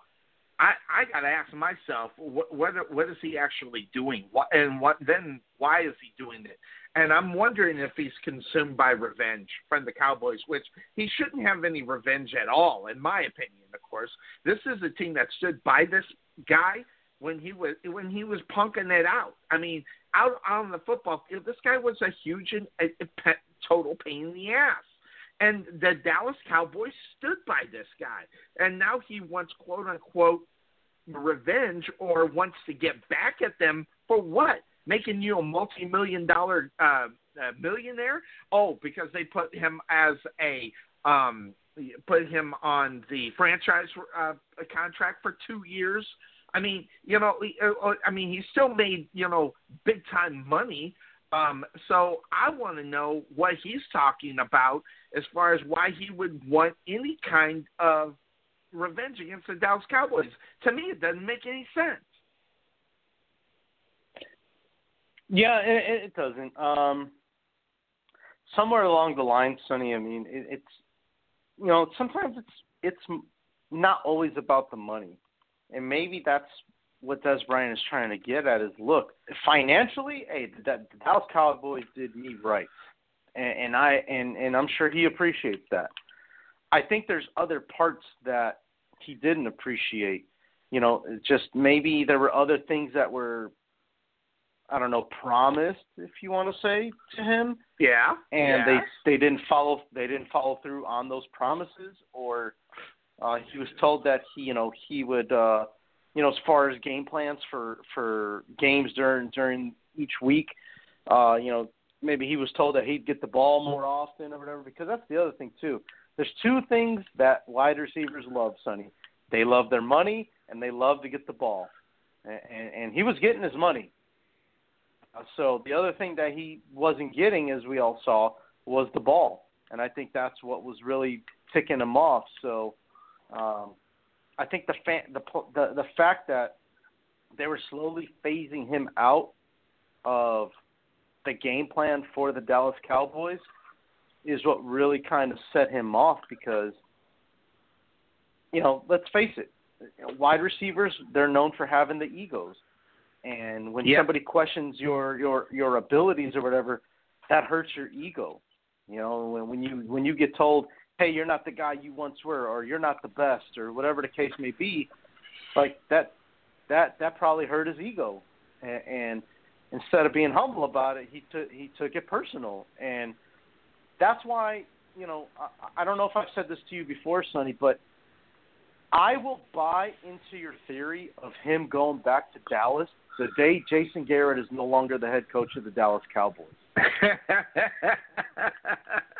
Are you saying that there's a personality conflict with Dez Bryant and and Jason Garrett? I, I, oh, it's big an time. interesting. You, you, is that what you're saying? I, here's what I think. I, I'll be honest. I think it's. Oh man, I'm going to eat this one up. I think it's Dak Prescott's fault, and I'm going to tell you the reason why. This is real simple. When you get in your rookie quarterback and you did what Dez, uh, that that that Dak Prescott did in his first year, which was not really depend on a Dez Bryant to be successful. Mm-hmm. That creates the animosity. Now, now it goes to what you were saying. Now, Jason Garrett might be calling the plays that it's a little bit better for him to take more opportunities with different people. So maybe the animosity that comes from that. But it might have been Dez, uh, or it might have been Dak Prescott's fault because of the play calling, which, by the way, has been taking a major hit as it has for the last three years. Everybody questions the play calling from the Dallas Cowboys, especially offensively. Hell, you can go back you know, 10, 15 years. It's never been anything that has been something that has always been, hey, they're a great play calling team. No, they have not for the last 10 years. But when you go 13 and 3, Cuervo, I don't give a rip who's on your team. And, and if Dez Bryant isn't getting the ball, because guess what? They were getting the job done without him. Now, that having been said, teams still had to focus in and remember Dez Bryant out on the football field. Okay, but in that second year when they didn't utilize him, they figured it out. Cuervo, you give those defensive coordinators time. He's not a decoy anymore. He's just a guy. And when they put Dez Bryant just as a guy instead of a weapon, that's where that ego gets involved with it as well too. But I think it's because Dak Prescott had so much success not throwing the ball to Dez Bryant, which is the reason why Dez Bryant might go to Jason Garrett. But I think that that is the fact that you don't want to have your football player do stuff that he can't do or do well. And if he if, if it means not trying to press the ball to Dez Bryant, you don't throw it that way because a lot of times Dez makes those catches. And I got to give it to him he makes some phenomenal catches. Okay, and mm-hmm. all, all you have to do is just watch him between Tony, Tony Romo and Dez Bryant making some crazy catches that some guys can't play. But when you don't utilize them, the underutilization of Dez Bryant is a problem, and that it so it's Dak Prescott's fault, even though it's not purposeful. It's just what works. When you go thirteen, when you go uh, 12 and 4 or 13 and 3, guess what? You're going to continue doing what what works. And last year, they were just hampered by injuries and not having the right personnel out on the football field. Yeah, that did hurt them a lot last year, but uh you know, honestly, um, I don't. Maybe you could. May I, I? I see what you're saying. You know, you blame you're putting the blame on Dak Prescott because the amount of success that he had his rookie season and whatnot. Um, if if I'm Prescott though, I would have maybe leaned on Dez Bryant a little bit to say, you know, help me be successful. And I don't know if that's what happened, but when you have a talent like that, you don't let it go to waste.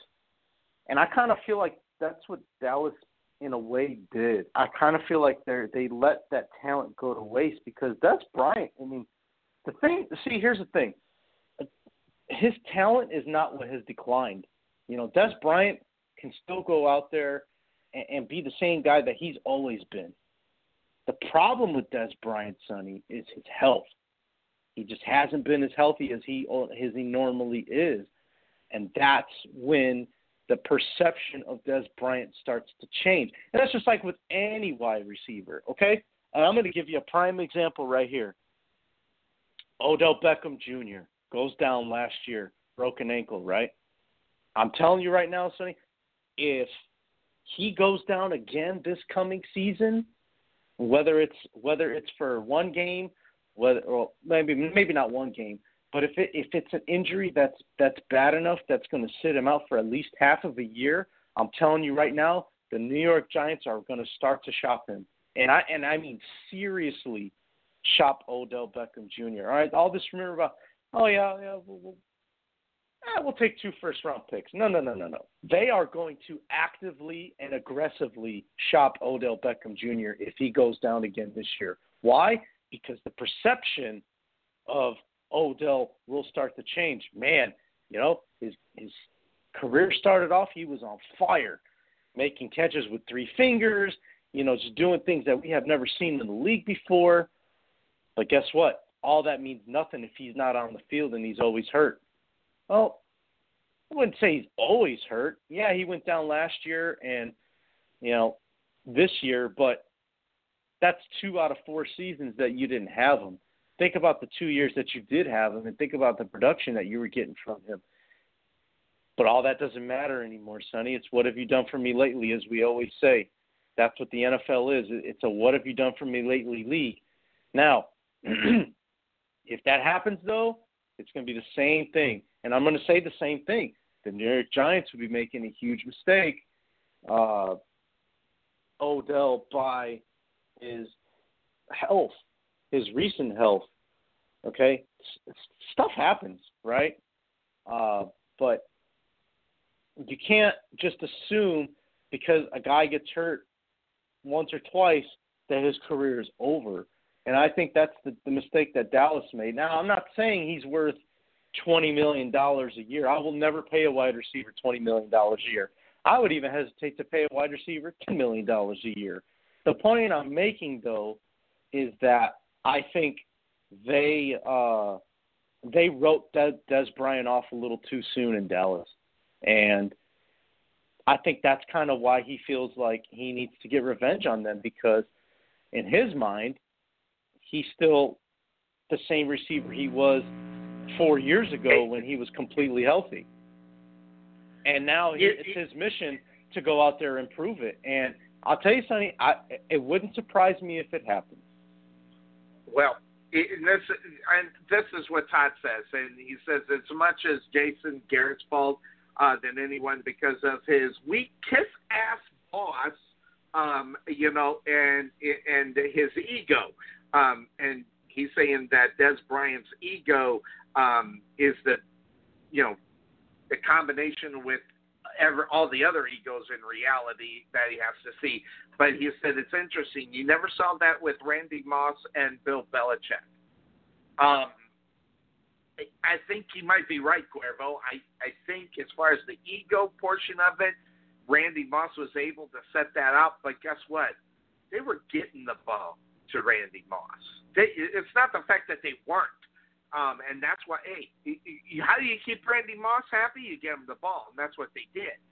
Uh, but here's the problem: it's it's the difference mm-hmm. is Cuervo is that even though Randy Moss was a pain in the butt off the football field, when he was with New with New England England, he wasn't a problem then. The Dallas Yeah, Cowboys you know why? have been dealing with this guy for eight years and his BS for the last eight years. Yeah, Sonny, Sonny, you know, and, and and trust me, I mean, this is nothing against Todd's comments, and and I, we I appreciate him listening to the show and giving us feedback. The difference in those situations is Belichick and Garrett. It has nothing Yes. to do with Moss and Bryant. Okay, and what I'm saying is Jason Garrett is a oh well, Dez, you know, you just you know we haven't we- we need you to try and, and, and do better uh, next game. Uh, We we need you to try and do better. Uh, we, we need you to work with us. But Bill Belichick's like, shut your effing mouth, Randy. Get on that effing field if you want to win championships. Yes, sir. And poof, there Yep. you go. The different, the, what I'm saying is, Bill Belichick is a no nonsense guy, and I think we all know Yeah. that. Okay. Absolutely. He's no not he doesn't he won't take he he I mean he he blasts his quarterback uh, uh you know in, in practices and you don't care who you are. You don't care Yeah. what your your your track record is. You want to win championships, you're going to do what the hell I say. Jason Garrett is more of a oh does well please please please just Cater listen to to him. what I'm telling you. Yeah. Please listen to what I'm telling you. Like the hell? Like that's the difference between the situation in Dallas and what you had in New England with Randy Moss and Bill Belichick. And Cuervo. Every wide in receiver is the same. In that Amazon Prime thing, you see a classic example in that in in that in that show. I'm telling you, that's exactly what you see. You see, t- you know, coaches catering to Dez Bryant. You know, they're in a meeting, and Dez and Dez goes off instead of saying, "Hey, Dez, why don't you shut your mouth and watch what we're doing here and be a part of the team instead of putting it in here. I'm the coach of this football team, not you. Now, it, granted, it was the wide receivers coach he was lipping off at, but that's still that it, it's the same thing. I don't think Bill Belichick would have put up with the Dez Bryant lipping off to one of his coaches, especially in a wide receiver meeting. And that's you've got to see this. This this is the explanation. And guess what? Once that's in circulation, and, listen, every single football general manager has watched this.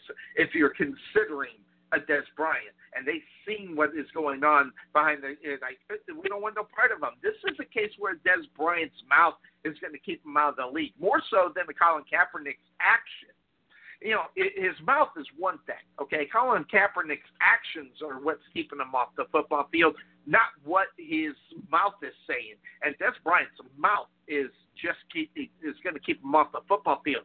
I, there's only one team I think that will go after Dez Bryant, or you know, because I don't think I don't think Washington, New York, or um, Washington, New York, or uh, who am I missing?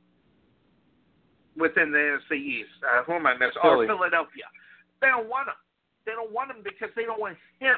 And and this is a classic example, and it's going to come back later on. Oh, you know, he's got more talent than this guy. Why isn't he being picked up? A la Colin Kaepernick.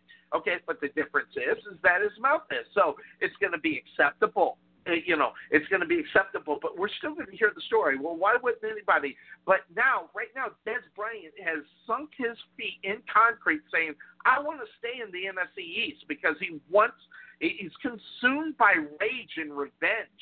And after a team just did everything. Listen, I'm going to tell you right now if I was Jerry Jones, the day that he came up and he hit his mother was the day that he would have been released, Jack, because character has to mean something. Now, Jerry Jones does not have that same feeling. That's the reason why that guy stayed on the football team. But I'm going to tell you right now, I think a lot of teams would have been done with Dez Bryant after the fact that he hit his mother. Just more in the fact of, you know, of what it is. I mean, I, a disgusting human being hitting his mother. It, it, it's it's pathetic. He's a pathetic human being, and he doesn't even have the the he, doesn't deserve to get what he wants in the NFL. This guy will be lucky to get the league minimum playing, and if that happens, he'll be a Dallas Cowboy because the Dallas Cowboys will take Dez Bryant at the league minimum. Well, I think a lot of teams would take him at the league minimum, Sonny. You're absolutely right. I, I again, I I'll I buy into your theory. It's just Dez Bryant has, mm, you know, he he he just like you said, him and and Garrett. It's it's a personality difference, or or it's a difference, it's a conflict of interest, whatever you want to call it. Uh, Yeah. But Dez Bryant does not want to work with Jason Garrett. He, it, it, I mean, he and he made it public. Uh, Yeah, you know, that's the problem. You can't do about, that. Well, you know what? The way I look at it, he's no longer a, uh, an employee of the Dallas Cowboys. So if if he wants to feel free to say whatever he wants about them, he has the right to do that. I mean, yes, Yeah, he's still but- he's still an NFL employee, and I understand that. But uh, at the same time, I mean, if if there's something he wants to say about Garrett, it's not his coach anymore. Don't Yeah. maybe that's just me though. That's just me though. Yeah, it'll be interesting to see how the Dallas Cowboys and the Dez Bryant situation is working out because there's still a lot of things that that still have to go on, and there's a lot of things that um, Mhm. when when you're going to make a decision to bring Dez Bryant onto your football team, you you- it's not just the player. You got other things that unfortunately you have to worry about. And if you have to worry about a Dez Bryant, that's going to be a problem. And, and huge, huge stuff there that I don't think is there. Oh, by the way, just to let you know, and little things that we're, we're going to talk about, we are going to talk Major League Baseball because there was something that came up that dug dug me a little bit of the wrong way. And this goes back to Sonny being old school, and he understands it.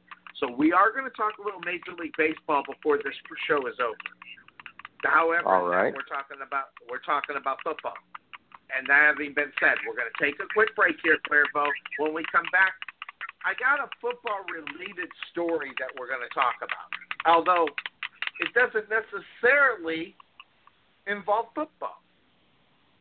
I know, Sonny, you're not making any sense. And once we talk about it on the other side, I'm going to make perfect sense. You'll know what we're talking about. So we'll do that. We'll take that quick break here on the Couch Potato Sports Show. When we come back, we'll talk about it on the other side. We'll be right back. At the Jerry Bullet Training Center, we truly believe experience is the best teacher. With over 50 combined years of knowledge and experience in sports performance and athletic training, our coaches understand exactly what it takes to achieve your goals and excel at the next level. Contact Melvin Bullet at 214-326-7853 or visit their brand new facility just outside of Waterview at 8900 Princeton Road in Rowlett.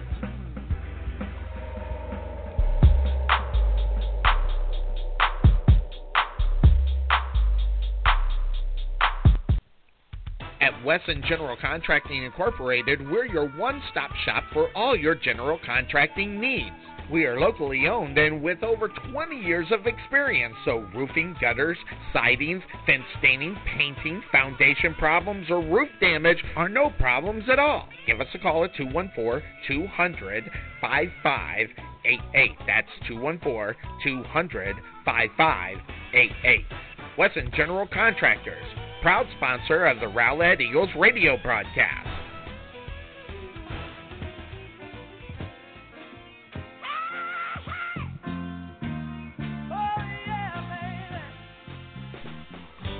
It always happens. 6 p.m. on a Saturday night and your heater or air conditioner goes out. What are you going to do? All the heating and air conditioning people are closed. How about 24 hour service available at 5 Star HVAC Contractors? You can be sure to be serviced amazingly fast. That's 5 Star HVAC Contractors, serving Rowlett 24 hours a day, 7 days a week. 214 457 8441. Call the experts at 5 Star HVAC Contractors.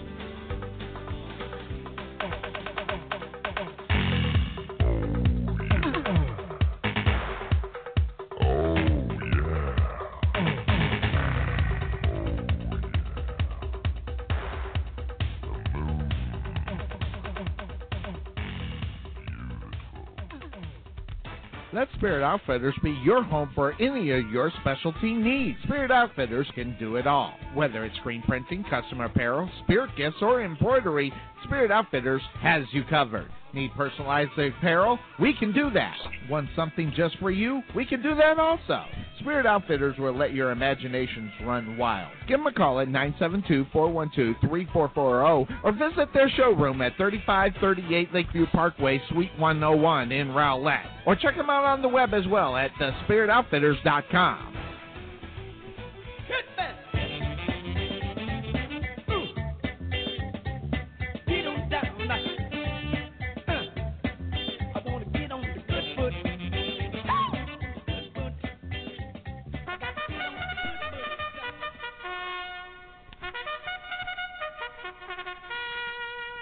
for the start. They're on. We can never make talking about insurance as exciting as the Kentucky Derby. However, we can make it interesting to see how much we can help you save money on your car insurance. Check out Coslow Insurance at Rowlett Road and Main Street in Rowlett, or check them out on the web at CoslowInsurance.com, where we always have the coffee pot on. Yeah, but is it fresh?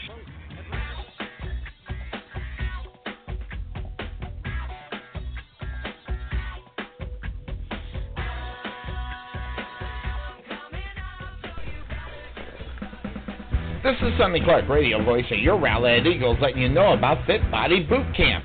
What makes Fit Body Boot Camp a unique fitness program is the value of consistent coaching with a professional fitness trainer in a group environment that generates exceptionally high levels of fitness results. At Rowlett Fit Body Boot Camp, we offer complete fitness programs unlike any other that you've tried before. Our program it consists of unlimited group training sessions, fully customized nutrition planning, and a result tracking system designated to ensure our members achieve their fitness goals. Contact Tom or Mark at Fit Body Boot Camp located at 2502 Lawling Lane in Rowlett, Texas, or give them a call at 214-888-2848 or visit them on the web at www.rowlettfbbc.com.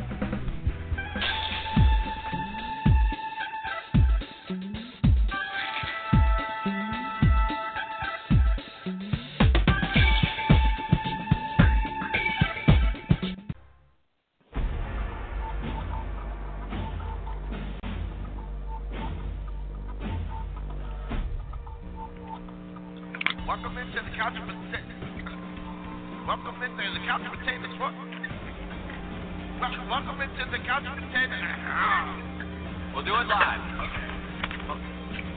We'll do it live.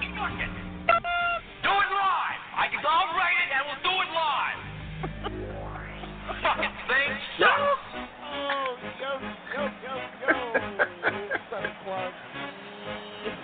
It didn't work, did it? My police didn't work. But anyway, great, great intro into the show. It's that being said, it's our Sunday morning tradition that continues out on the football field. Now, yeah, before we went to break, you know, I wanted to talk a little bit. And again, Cuervo and I, Cuervo has no clue where I'm going. I, I don't think he even knows. Um, Cuervo, do you have a clue which way I'm going? But I mean, I, I, I teased it on the other side. But do you have any idea where I'm going? No idea, Sonny, but that's why we do it live. We're doing live. exactly. So here it is, guys. You know, let me first of all, before I get into it, I got to ask you a question, and I, I already know you know the answer. So this one here is just a setup in my mind more so than us getting on line before. Would you say, Cuervo, that the Washington Redskins are known to be a very smart franchise? Hey, hit that last button for me, please. Yeah, that's that's my answer. yeah, I, I, I, I, actually, I don't even know what happened to that, but yes, I'm right there. It like in, in atypical fashion, your Washington Redskins, and I put that out to your for your fans. You know, there's certain things that you do, and in today's world, Cuervo, this is not 1977. This oh, is not now I know where you're going This with is not 1995. Okay, Cuervo, we live in the day of 2018 where guess what? There are just certain things that you just don't do. Don't do it. That's Red, right. And, and the and the Washington Redskins, they can't even get out of their way. Forget the football field. They can't even do anything right when it comes to their what, Cuervo? They're freaking cheerleaders. Cheerleaders. My God, this is a football team that can't get out of its own way. They screw up a shoot. Uh, you know, first of all, in a different country. Hey, fine, wonderful. But you can't ask women of today, especially NFL cheerleaders, to walk around, you know, half buck naked. You just can't do it. I mean, you, there's an old saying: if it sounds as dumb as it sounds, okay, if, if it is as dumb as it sounds, you might not want to do it. And in today's day and age, with women and you know, and and where we are as far as employment there, everything else, how in the hell could the Washington Redskins not get out of their own damn way with this right here? It's called a swimsuit edition. It's not a bare-breasted edition. I mean, my God! I mean, what what kind of what kind of lunacy can you do? And, and this one, this one's easy. Say it out loud. If it's as dumb as it sounds, you probably might not want to do it. Okay, we're going to have NFL cheerleaders uh, go to a different country and pose for a swimsuit model without their tops on. Listen, I, I'm not the I'm not the brightest guy in the world, Cuervo, but sometimes you got to be smarter than yourself. And in this case, you need someone smarter. Whoever set this one up, you know, needs to first of all be fired. Second of all, the Redskins are going to pay out big because guess what? Women in this world now, they are not standing up to the 1990s thinking of Tim Allen. And if you know what I'm talking about, uh, Tim Allen had one classic line in his stand-up, not in his show, but in his stand-up. He says, you know, it's great being a man because we own everything, which in turn means you make all the rules.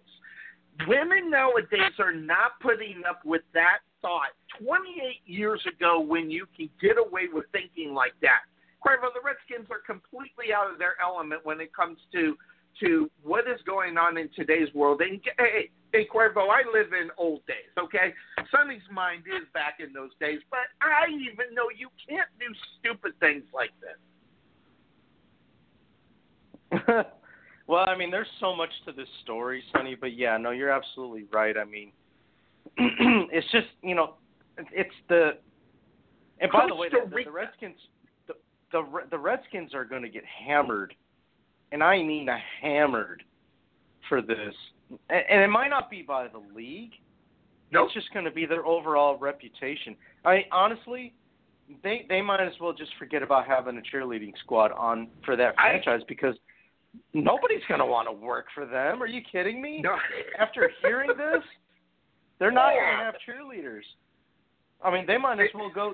Have you ever seen? uh You ever seen the longest yard? Yeah, that's where they're going to Yes. have to go find their cheerleading squad from. They're going to have to go over there and and, and go recruit and prospect over there because they're Uh. the, the young the young beautiful ones that that are actual cheerleaders. They're not getting those. They're not. They're not coming to Washington. There ain't no damn way. I'd be Oh, shocked man. if they did.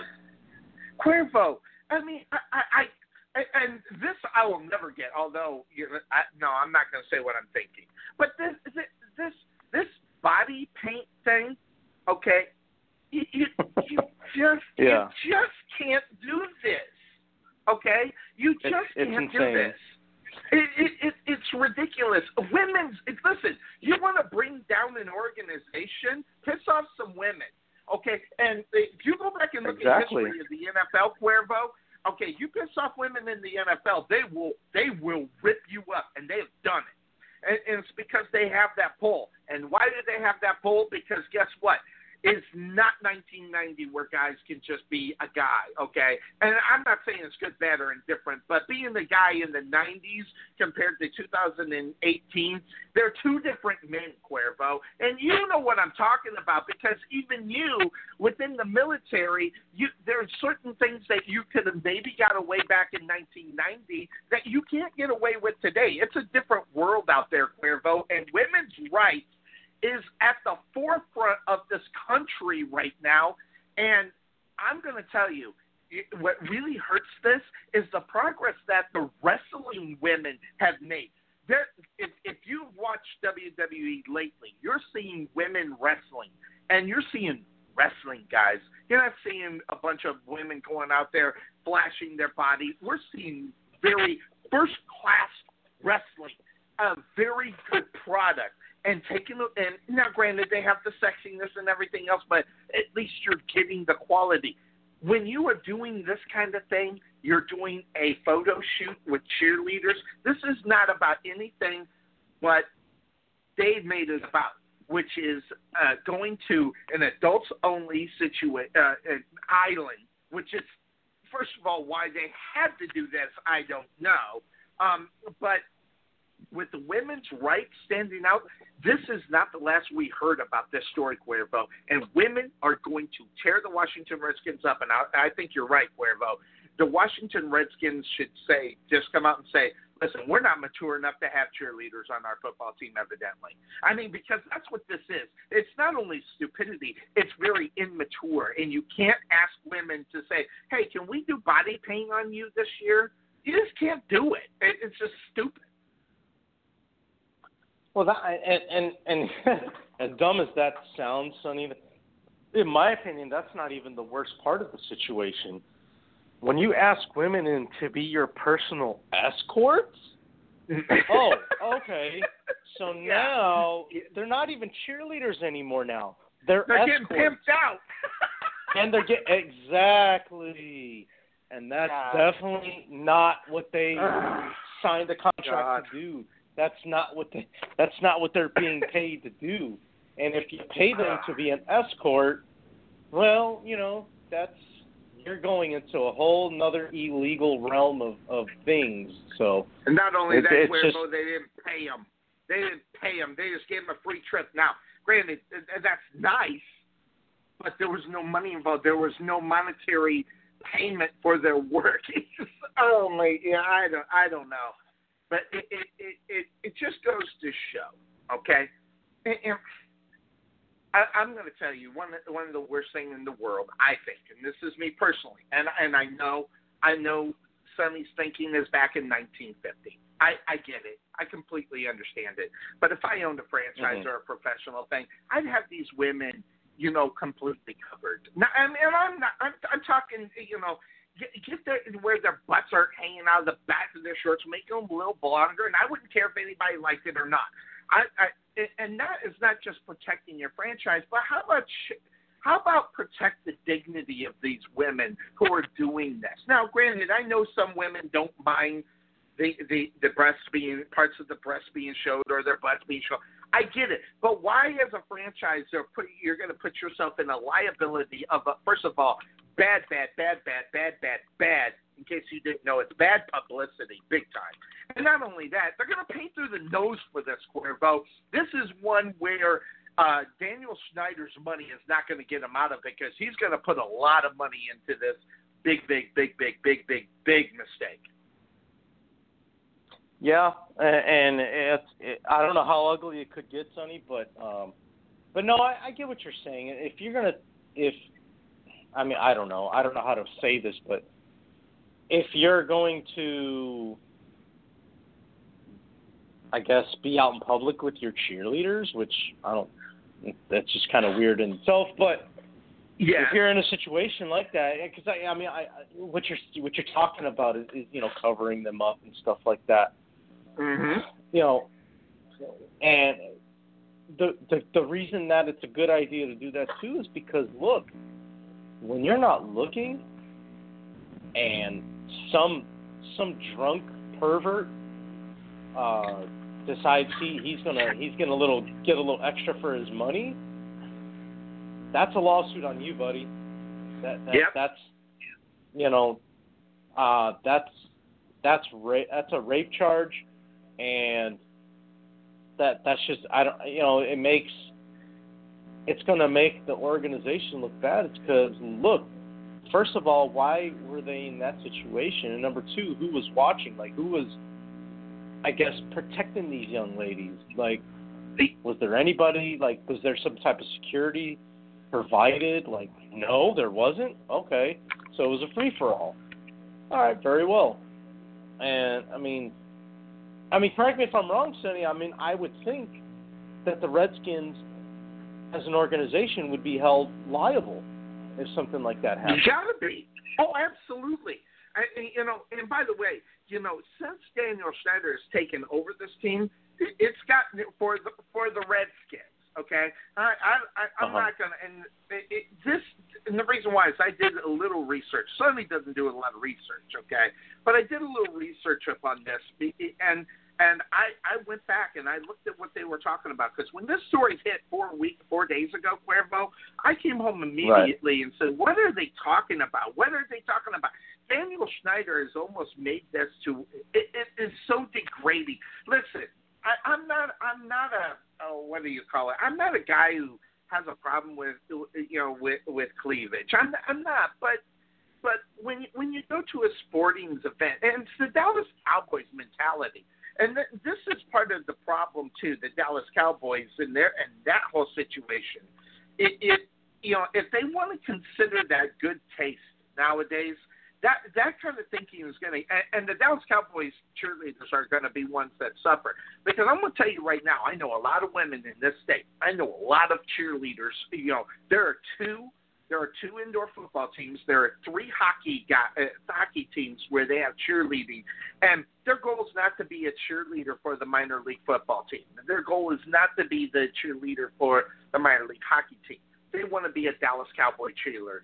And what is the Dallas Cowboys all about? It's about sex appeal. You can say whatever you want about it, but Jerry Jones, if he doesn't watch it, he's going to be caught up in this thing as well because these women now are saying, What are we doing? And they're right, by the way. Why are we letting Mhm. these guys set the precedent on what a cheerleader should be? Why should we let them? And and here's here's another. It, it, here was a quote.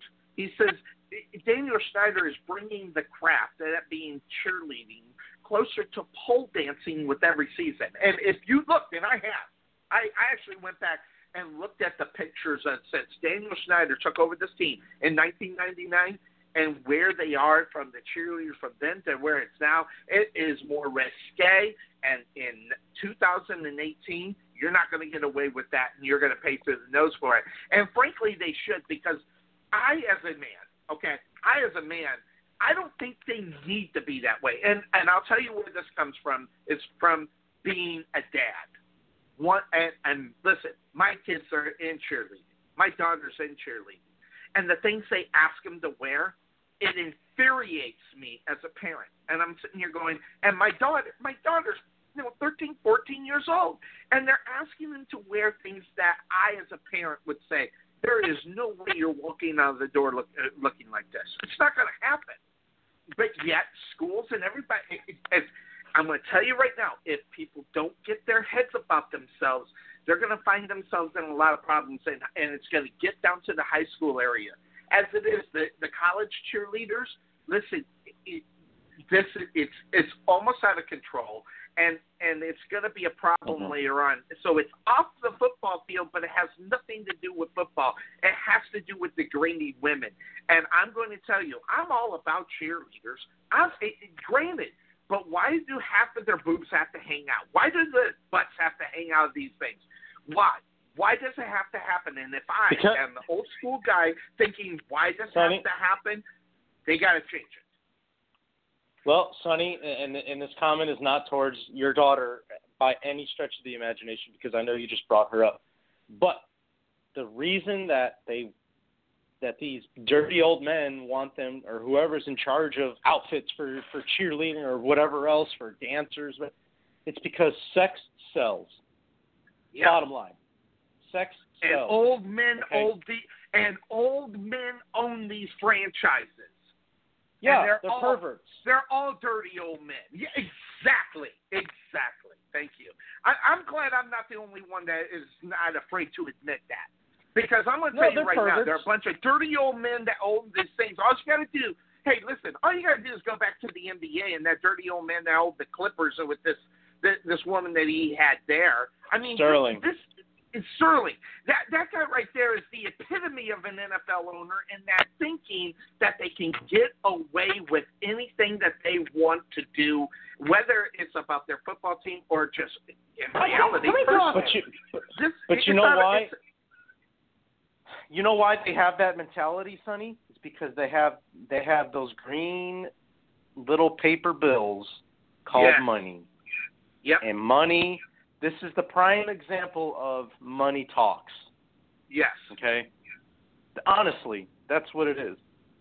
Yeah. Because It- who's gonna say who's gonna say no to a couple of a couple of uh, a couple extra hundred bucks, right? If Yep. Somebody says, "Hey, pull pull that pull that skirt up a little bit," or Exactly. pull that shirt down a little bit. Let me let me see what you're working with here. It- and, and again, it- I know you're, I know, and I know, Sonny, your mind is going nuts right now because we're talking about this, and you have a 13, 13 year old daughter, right? Abby's 13. Is that right? It Fourteen. Yeah, she's yeah, 14. Yeah, she's fourteen. 14. Okay. And wow. it actually brings I tears remember- to my eyes. It actually So brings what you- tears to my eyes when when things like this happen. And and I say this one because this is things that need to be talked about. You know, if they want to get away from the the idea of what cheerleaders are about and make it professional, make it again, they don't need to be this way. And it starts Cuervo. It starts in high school. It starts in middle school, and that's where the changing needs to be thought of, and that's where it needs to start. And then the recent kids who are growing up, they can say, "Listen, we never had to do this before. We're not going to do this." But with the Dallas Cowboys and the Dallas Cowboy cheerleaders, let, let's be honest, they're the they're the you know cream of the crop when it comes to that because of their reputation. But they're also their reputation is sexual and it's horrible, and they got to get away from that thinking. Yeah, well, I mean, it even it even starts younger now. I mean, I've seen I've Yep. seen groups put together as young as seven, eight years old, little girls cheerleading, and even their outfits are kind of like, wow, really? It's ridiculous. This is, this is what they wear, right? I've, ke- I've And- kept and- my mouth shut for many years about this Cuervo because I know I'm not going to win this argument with with with what's going on. I know I'm not, uh, but I know I know as far as um, you know a traditional person, I'm right here. Okay, I am right here. There's no need for 12, 13 year old uh, you know girls wearing and exposing their bodies to a bunch of old people perverts or or even for that matters, even to children their own age. It's a message that has got to change. And as a parent, you can't do anything about it because you have no control over it. And the only thing that you can do is pull your kid out of it, and that takes away from the kid's experience. But at the same time, at what risk do you put your kids to that? And that's one of the things that. And, and I'm going to tell you, straight out and honest. And I love my daughters very much. I wish my kids weren't in cheerleading just for this reason. Yeah, well, I mean, it, it's it's a risk that, as a parent, I guess, and, and it shouldn't be this way. But Yep. I mean, and, and, and me as as and I, I I'm not a parent, but I can imagine as as a father, it's probably you feel like you're taking a risk. Yep. And, and if I'm wrong, tell me I'm wrong, Sonny. But when all you you got to do is look at that Olympics thing. All you got to do is look at that. well, Olympics yeah, thing. that's that's a that's a big one, and That's and the and you know maybe and maybe that's what and maybe that's what it takes though is just taking and I'm not saying you don't do it, all right, uh, but for for fathers out there, um, or or mothers if if the, you know dad's not around, whatever the case may be, just parents in general, take the time to educate your daughters on look if you know if you're in a situation where somebody asks you to do something that makes you feel uncomfortable don't be afraid to speak up. And when you show them the examples of those olympic uh uh gym gymnasts that yeah. that were you know molested pretty much um, no, they were. Yes. yeah, they were. They were they were molested. So I guess it just it's it's it, that's what that's the way it's going to really change in my opinion, Sonny. Is is I agree. get getting that education out there, and, and that also needs to start at a young age. You know, Yes. when when when you're nine, ten years, even as young as nine, ten years old, and and I know it sounds weird, but they have to learn at that young age, like if if, if some strange guy asks Yep. you to, you know, wants you to touch him or he asks you to do something, they're like, no, not doing it because it could lead to other things. And this is a Yep. prime example of what happens. And you know, It'll, it'll never, say we'll something never for be able to. Yeah, we'll never be able to protect them 100% of the time. But if you set a standard, and that's what the NFL needs to Right. do. I'm sorry, I, it would. It, I'm going to tell you right now, it would be op- it would be welcomed with open arms if they say, "Listen, none of this cleavage stuff, none of the butts hanging out." As it is, I have a hard time with midriff, but I think I'm all right with it. I, I don't know. I, I still have a problem with that, but but I think I could accept that more than anything.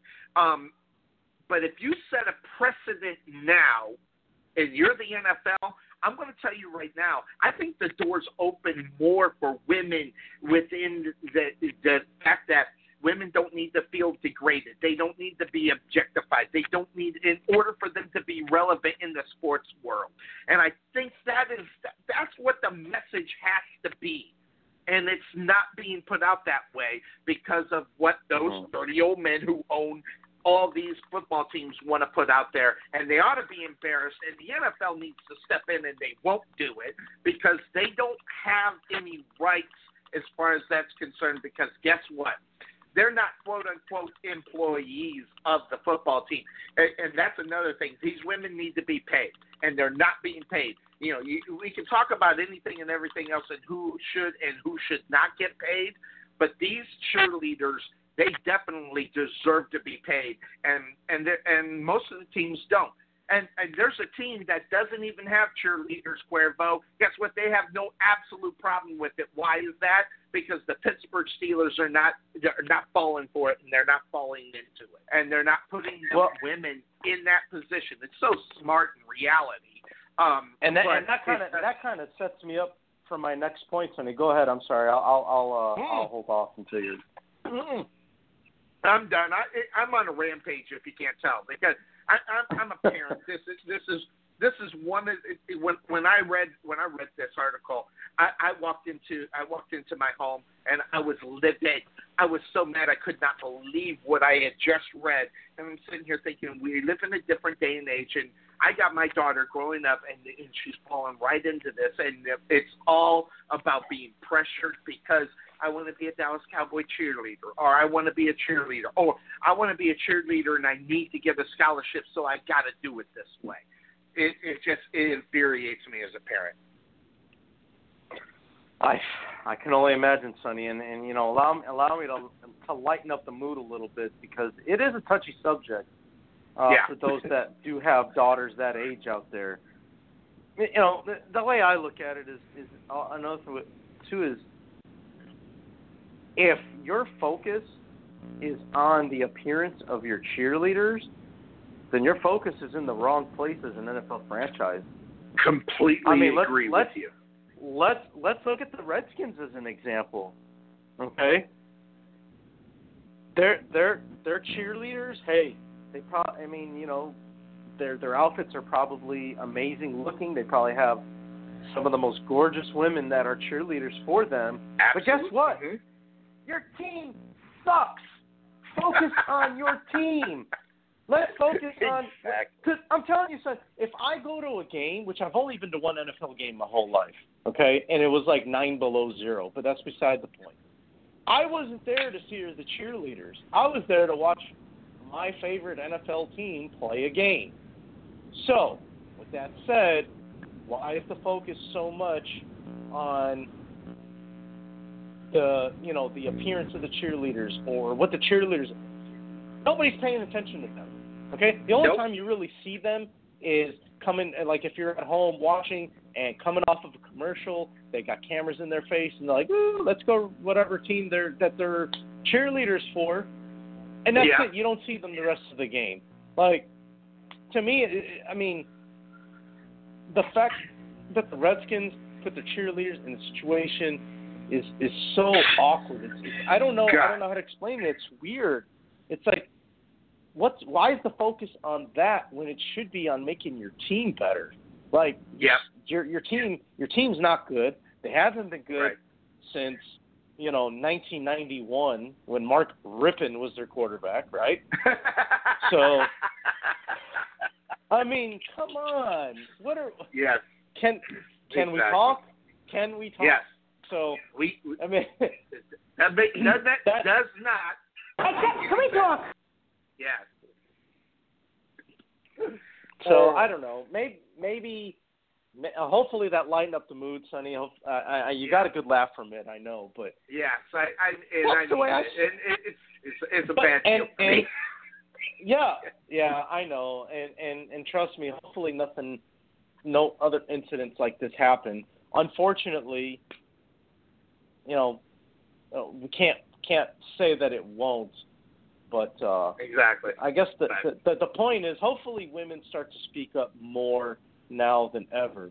Uh, And they but need to. again, Definitely. you know this the Steelers, and I had totally forgotten about that that the Pittsburgh Steelers don't have cheerleaders. Nope. But that's because their focus is on their actual football team, and their actual Yeah. football team is is pretty damn good. So their head, their their focus is in the right place. Uh, unlike um, the Washington Redskins. Imagine how much money that saves them as a franchise as well. You know, uh, it- and it's not just a few million dollars, guys. I mean, it, these football teams Yeah. spend a lot of money on DC, and, and we're we're talking. You know, to run that, I, I, for the Dallas Cowboys to run their Dallas Cowboy cheerleaders, it's got to cost them ten million bucks, if not more.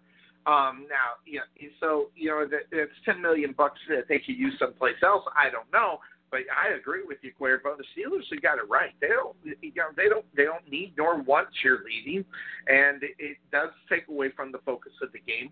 Now, you know, if you need to bring women in the game because of cheerleaders, let's do it to where they can be respected at what they do. And uh, I, and I get it, and I, I, to a point, even have a problem with gymnastics uh, and the what they wear in gymnastics. I get, I get the fact that it's it helps them in a way, but at the same time, it's sending a wrong message. And the message, it, the mess now, now, the message should not be you need to cover up yourself. It should not be that Mhm. way. But we're living in a day and age where it has to be that way because if you don't, that it just goes to show you're not looking out for these people. And they're and, and the most important part of it is their dignity as women. And if and if you if you can't do that for your for your cheerleaders and for your people, you should not even be allowed to have them. And the, and I- I'll use the WWE as an example. They are moving away from this.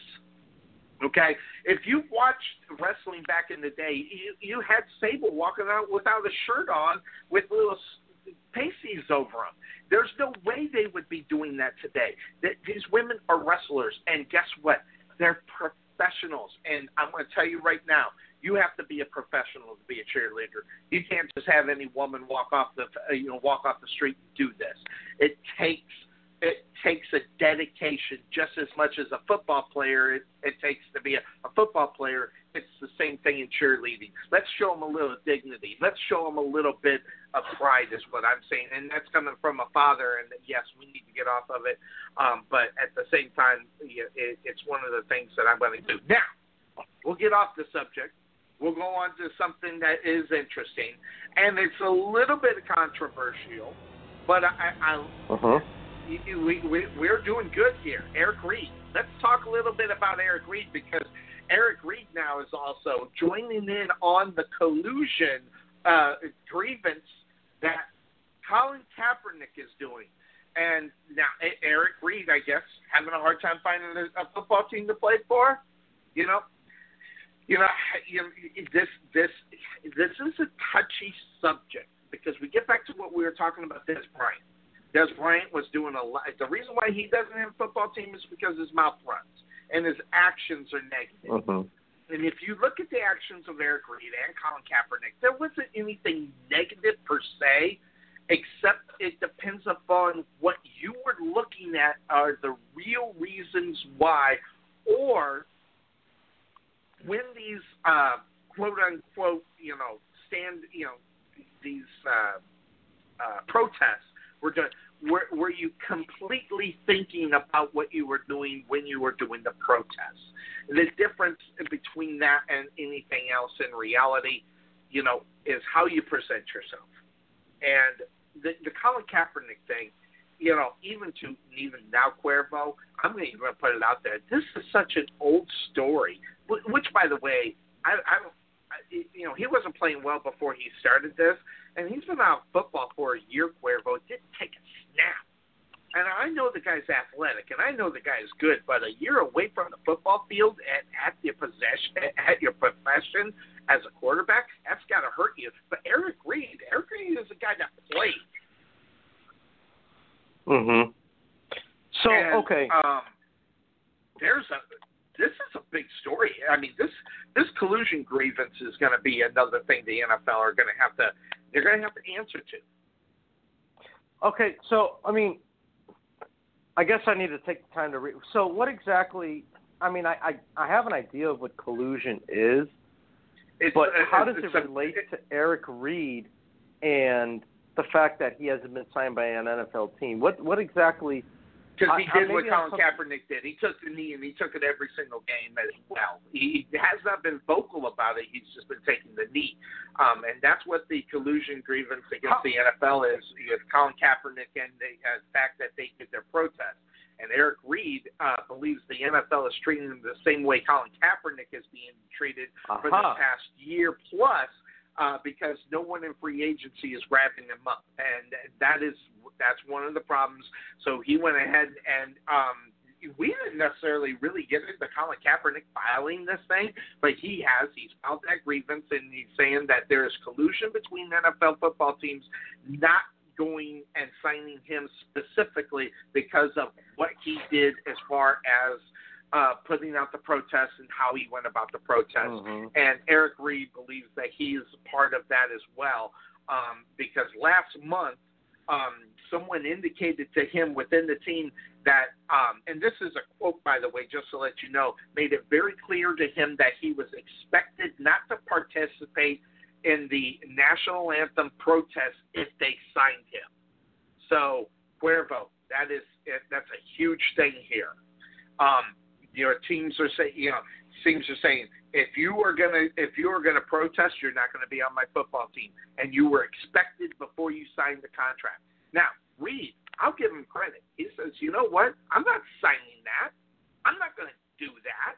I have a right to do what I'm doing. Well, whether or not you think he has a right or not, uh, within the real rules, he has a right to do that if that's what he wants, and he's not going to sign that right away and be it, give them reason to to vacate the contract. And but at the same time, the Cincinnati Bengals made it very, very not just very clear. They made it if if that was if that was going to be something that it was still in his mind and he was going to participate in or even think about participating, he wasn't going to be on that team. Thus, did not sign the contract with the Cincinnati Bengals. Thus, he is getting with Colin Kaepernick, and he's going to file the grievance against the uh, against the NFL. And this is yet another thing the NFL definitely doesn't need. No, they don't need that. But I think at the same time, I can see, you know, why this is happening, why they're claiming collusion. And uh, Yep. Sonny, I mean, I, I I think they have a strong case here because here's here's the thing. Um, you know, n- nobody. I mean, people knew who Eric Reid was Yes, I before this all this all happened, um, but nobody.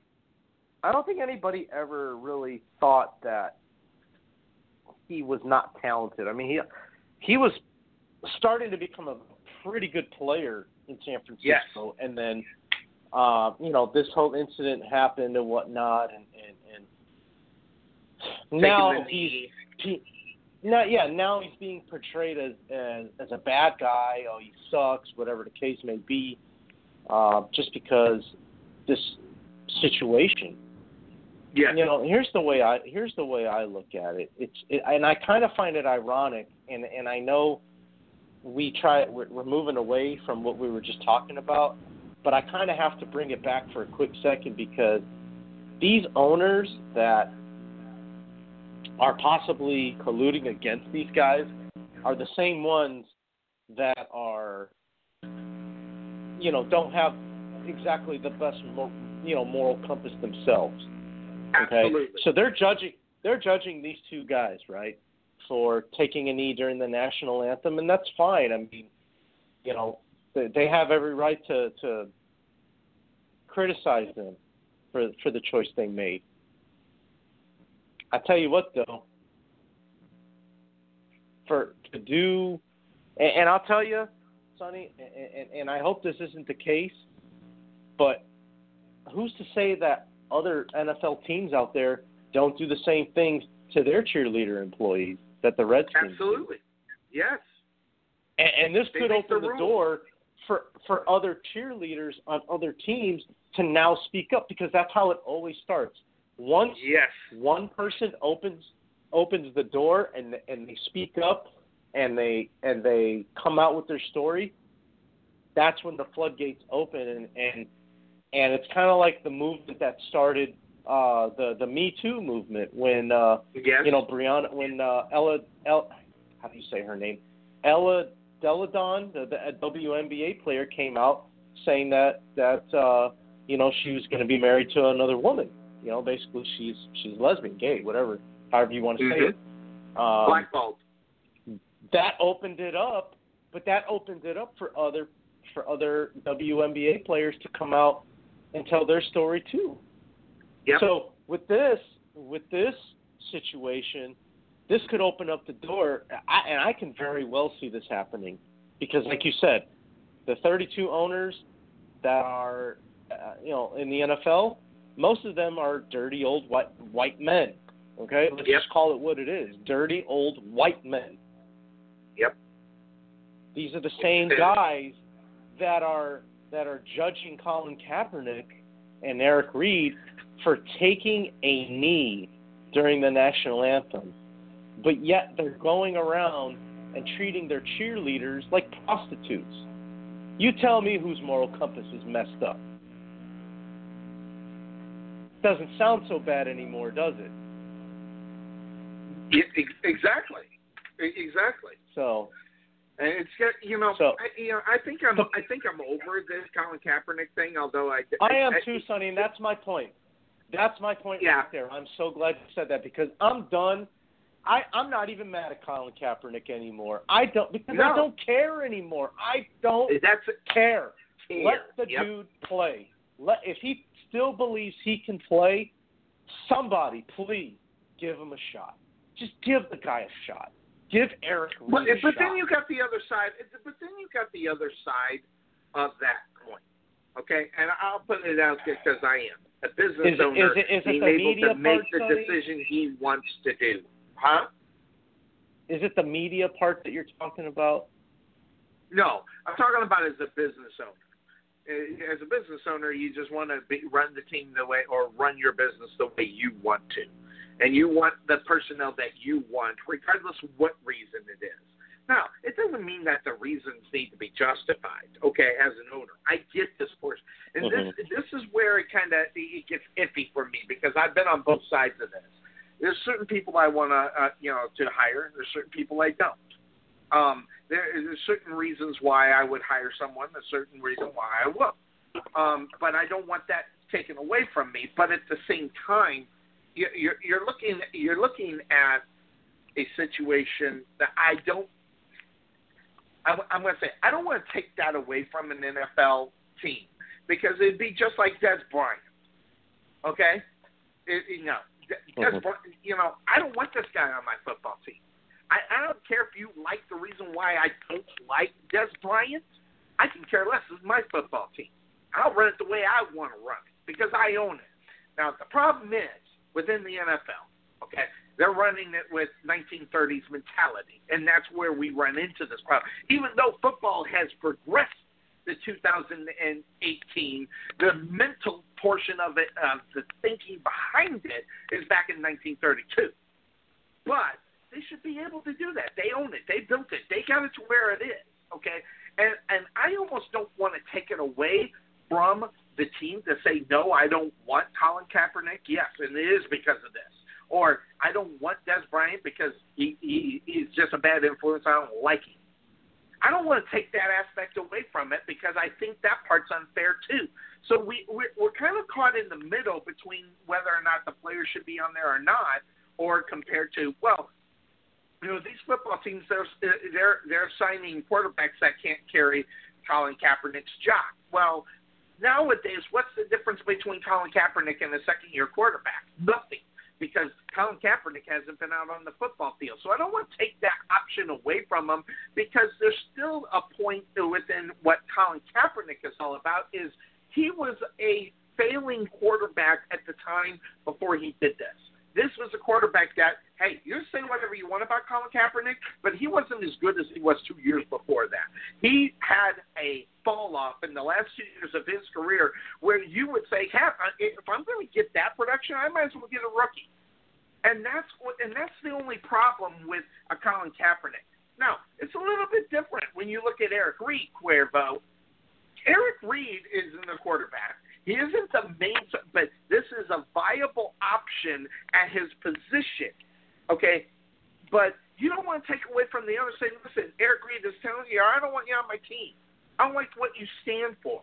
And it doesn't necessarily. And listen, when you own something, when you, you you should be able to say that, but it's business now. And you're not allowed to be that way, Cuervo. Business has changed, and you've got to get away from that thinking. Or, Cuervo, you got to be able to hide it to where it's acceptable. But you can't just come out and say, Colin Kaepernick, I don't want you because of your actions of what you did.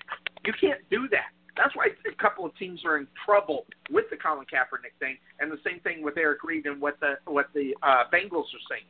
The, the Bengals were saying, "Listen, you could be on my team, but that protest stuff that ain't happening here. You're not going to be here, and you can't do that. You got to hide it, or you just got to say no." Right, right. Because I mean, correct me if I'm wrong. The reason you can't do that is because, uh, um, I mean, you're pretty much you're trying to take away your first the the person's First Amendment rights. Absolutely. Is that Yep. is that the reason why? And that's illegal to do. You can't take away, uh, you know, constitutional rights from a person. Um, Yep. But And if you're going to do though- it, don't make it public. I I mean, Cuervo, if you're going to do it, you can't make it Right. public. Now, it, it, Right. And, and I'm not saying it's right or wrong, but it, but in today's society, you can't be the Bengals, and that goes back to the 1930s.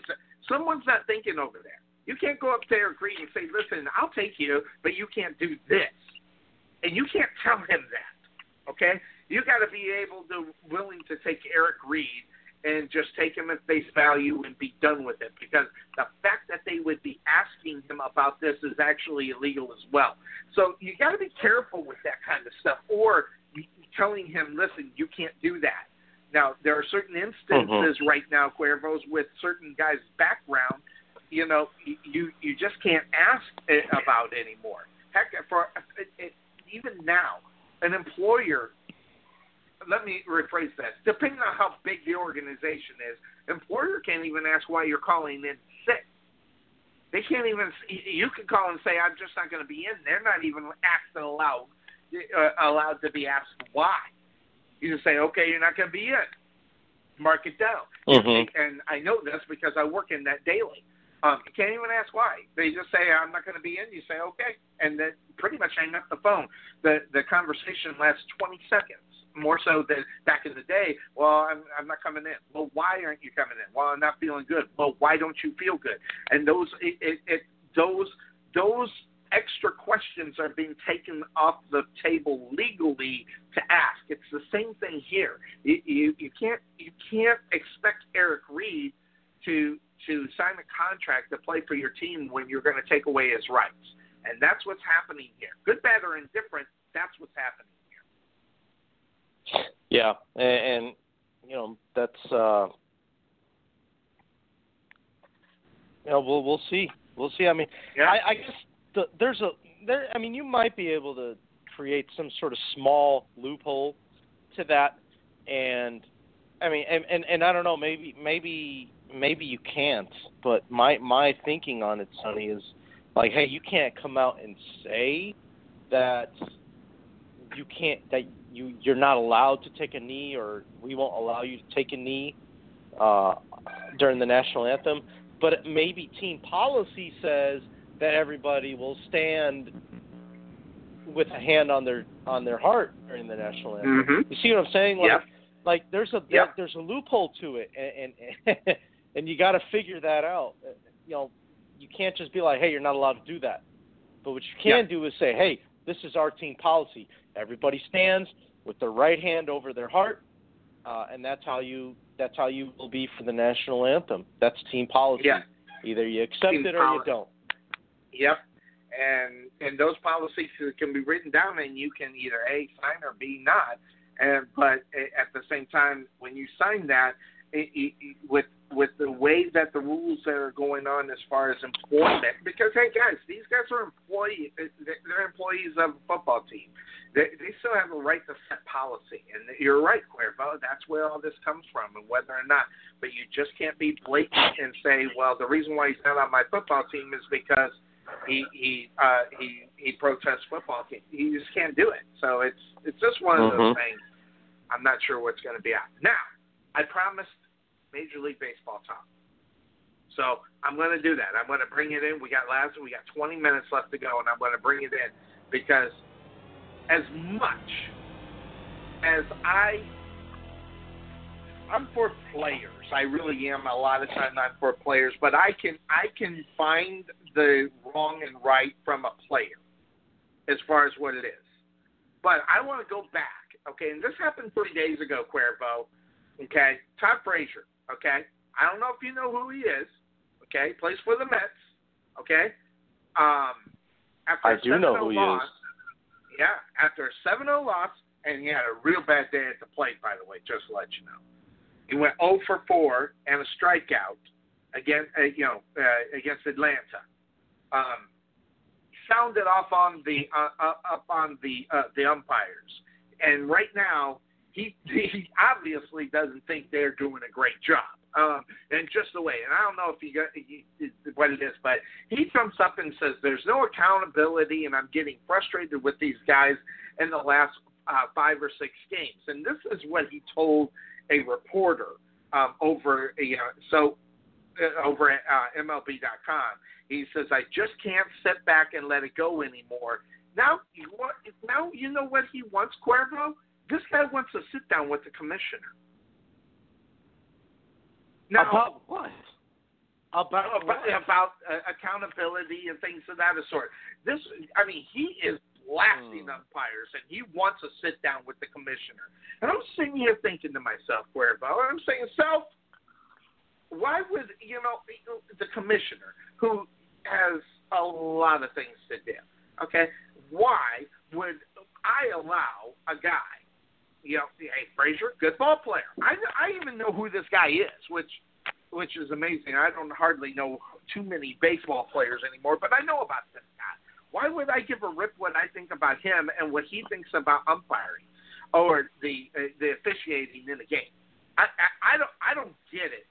I get the fact that he might think there's no accountability for some of these guys, and he might be getting frustrated. But maybe you know, if I'm the commissioner and I give I grant it, and say, well, why don't you just get out of your own slump? Okay, I mean, you know, you can't just sit back and let it go anymore.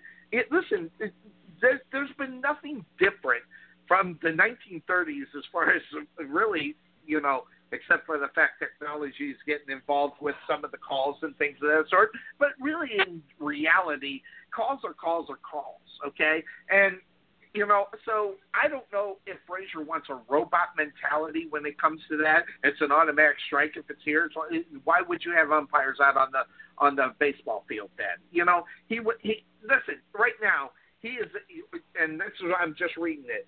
Three of thirteen with four strikeouts um, when he went up against San Diego. Listen, by the way, if you can't hit against San Diego, you're in a lot of trouble. That having that that's a different story. Um, Mm-hmm. but so so somewhere uh, is it a problem that you just can't hit the ball? You're going through a slump, or you just you just mad and you just want to take it out on someone and cause drama about something. I, I mean, I know there's always going to be problems with umpires and calls and things like that, Cuervo. But you know, just because you don't like the strike zone, which this is all this is the strike zone because there's no other place that he's complaining about except for when he's up at bat. So he obviously has a problem, not with everybody else, just the umpire behind the plate. And why would I entertain this guy? That's what I want to know. As a commissioner, why would I entertain a guy that's just in a slump and, and, and sit down and take time away from myself to try to help this league become better but I gotta sit and listen to you complain about you're not playing well right now. And that's what it boils down to, Cuervo. This guy's not playing well.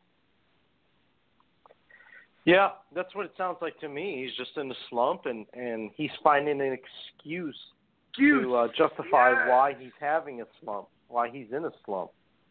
And in my opinion, look, there's nothing wrong with admitting, like, look, I'm just not seeing the ball very well right now. I've got to work on the hand-eye coordination, whatever, whatever you have to say. But to sit back and, and, and blame and point the finger at other people, that drives me crazy more than anything else. And and me too. I, I deal with it all the time. That's, uh, people just can't. People just don't. They just don't want to look in the mirror and say to themselves, you know what? Maybe it's a me problem. Nobody yeah, maybe it's a me to, thing. nobody ever wants to admit that. Nobody ever wants to say it.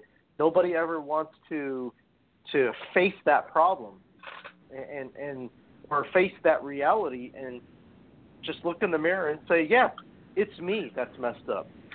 Mm-hmm. You want to point the finger? Point the finger at the guy in the mirror. There you go. Mm-hmm. And, and, So- and Frazier comes out and says, and, and this is what really makes me mad.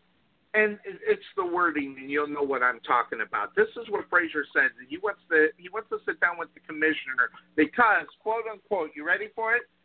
He says it's rubbing everyone the wrong way. You've got to be better than that.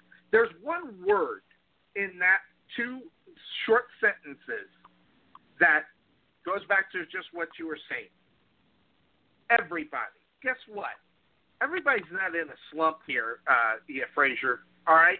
Everybody's not in a slump. And not it's not rubbing everybody the wrong way. Guess what? It's rubbing you the wrong way because you can't get out of your slump. You are not playing well. And it goes back to exactly what you're saying, Cuervo, and it, it drives me nuts. You take responsibility for what you do in your performance. And when you can't take responsibility for your performance or justify your performance because of certain things, then it's a you thing.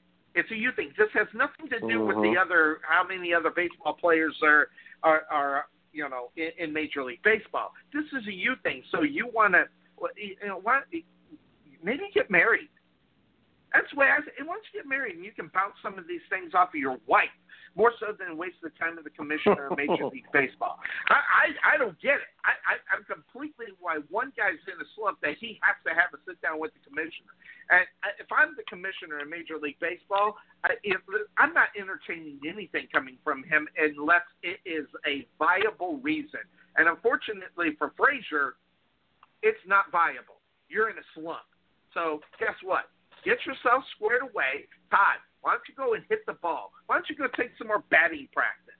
Why don't you maybe maybe go get your eyes checked? Maybe maybe you're just not seeing the ball well enough because you you got a little problem with your eyes. It, it, it's exactly what you're saying, Cuervo. Not taking responsibility for what your actions are or what you're responsible for, and that, as as a person in charge, does drive nuts. Right, and, and you know, and, and this, look, there's nothing wrong with that. You know, saying just admitting that you're just not on your game right now. Look, it's still early in the season. It's. May sixth. It's May sixth. You know, I mean, you're what 30, 35 games into this, if that. Actually, not even. I'd say about 30 games into the season, and I mean, it's not like it's September and you're and you're and you're in a playoff push and you know the the circumstances are pretty intense. Like it's game 30 of the regular season, dude. Like, Yes, yeah. you're you're gonna be okay. It's not even Memorial Day yet. Okay, Cinco de Mayo was yesterday, so yeah, you still have over a hundred games to go, and I mean, you're gonna it's gonna be all right. It's gonna be okay. Yeah. Just you know, you just gotta take a deep breath. You know, like in like in Bad Boys, you just gotta say woosah, right? That's all you have to do yep. and, and and just Absolutely. take a deep breath, relax, and, and whatever you got to do, tell yourself, I'm going to hit the ball today. I'm going to hit the ball. Whatever you have to do, I'm telling you, you, you just relax. You don't you don't think too hard about it, and before you know it, you're knocking you're knocking the ball out of the damn park again. Like like You're only game and a half back right now behind Atlanta. You're 17 Yeah, to 14. so- Atlanta is 19 to 13. So shut your mouth and play the game. You know, and, and you know, y- y- check yourself. Check yourself. You know, and, and you know, frankly, this is the first I've heard of this, and and I think that's also my point, Cuervo. All right, yes, I don't keep up Major League Baseball as properly as maybe a sports host should do. Okay, but I do keep up with it. I listen to a few things here and there, and I watch it. And that, I, no, let me rephrase it. I listen to what people are saying about baseball. I cannot tell you I've watched the baseball game this year, but I can tell the difference between excuses and a, a poor performance. Because I'm going to tell you right now, if there were more issues regarding umpires, I would hear about it. I would know about it. And, it's me not mm-hmm. being in depth in baseball right now, as most people who are into baseball, I, you know, I would have heard about it. No, this is the only place this is coming from, Cuervo. Unless I've missed something. Have you heard anything lately about anybody complaining about Major League Baseball umpires and things of that sort? And maybe I missed it. No, I've I haven't heard anything either. I mean, this is the first story I know of that somebody's really challenging the the the commissioner or the front office of the of the of the league. kind of kind of nuts. I I'm just I'm I'm I'm amazed at I'm amazed at some of the people, but then you know we live in a different day and age, and I might be a little bit older, but it is what it is. Now, I promised baseball, and I got to baseball. We got ten more minutes, and we're gonna rock it through some subjects, Cuervo, because we got some we got some interesting things that are going on, and it does go back to football. But here's another another brick to fall in Seattle, Cuervo. Okay, they release her um, with a failed uh, failed physical. Cliff Avril gone off the Seahawks. I mean, you want to talk about a total different football field on the or football team on the defensive side of the ball? It's going to be a baby, and what I mean is it's going to be infant out there on Seattle defense. You won't even know who's there. Well, it, it, I mean, it's totally different now, Sonny. It, the, the the the makeup of this defense is going to be so unfamiliar that you're. No, it's it's it's mind blowing to think about in reality. Um, I just, it's.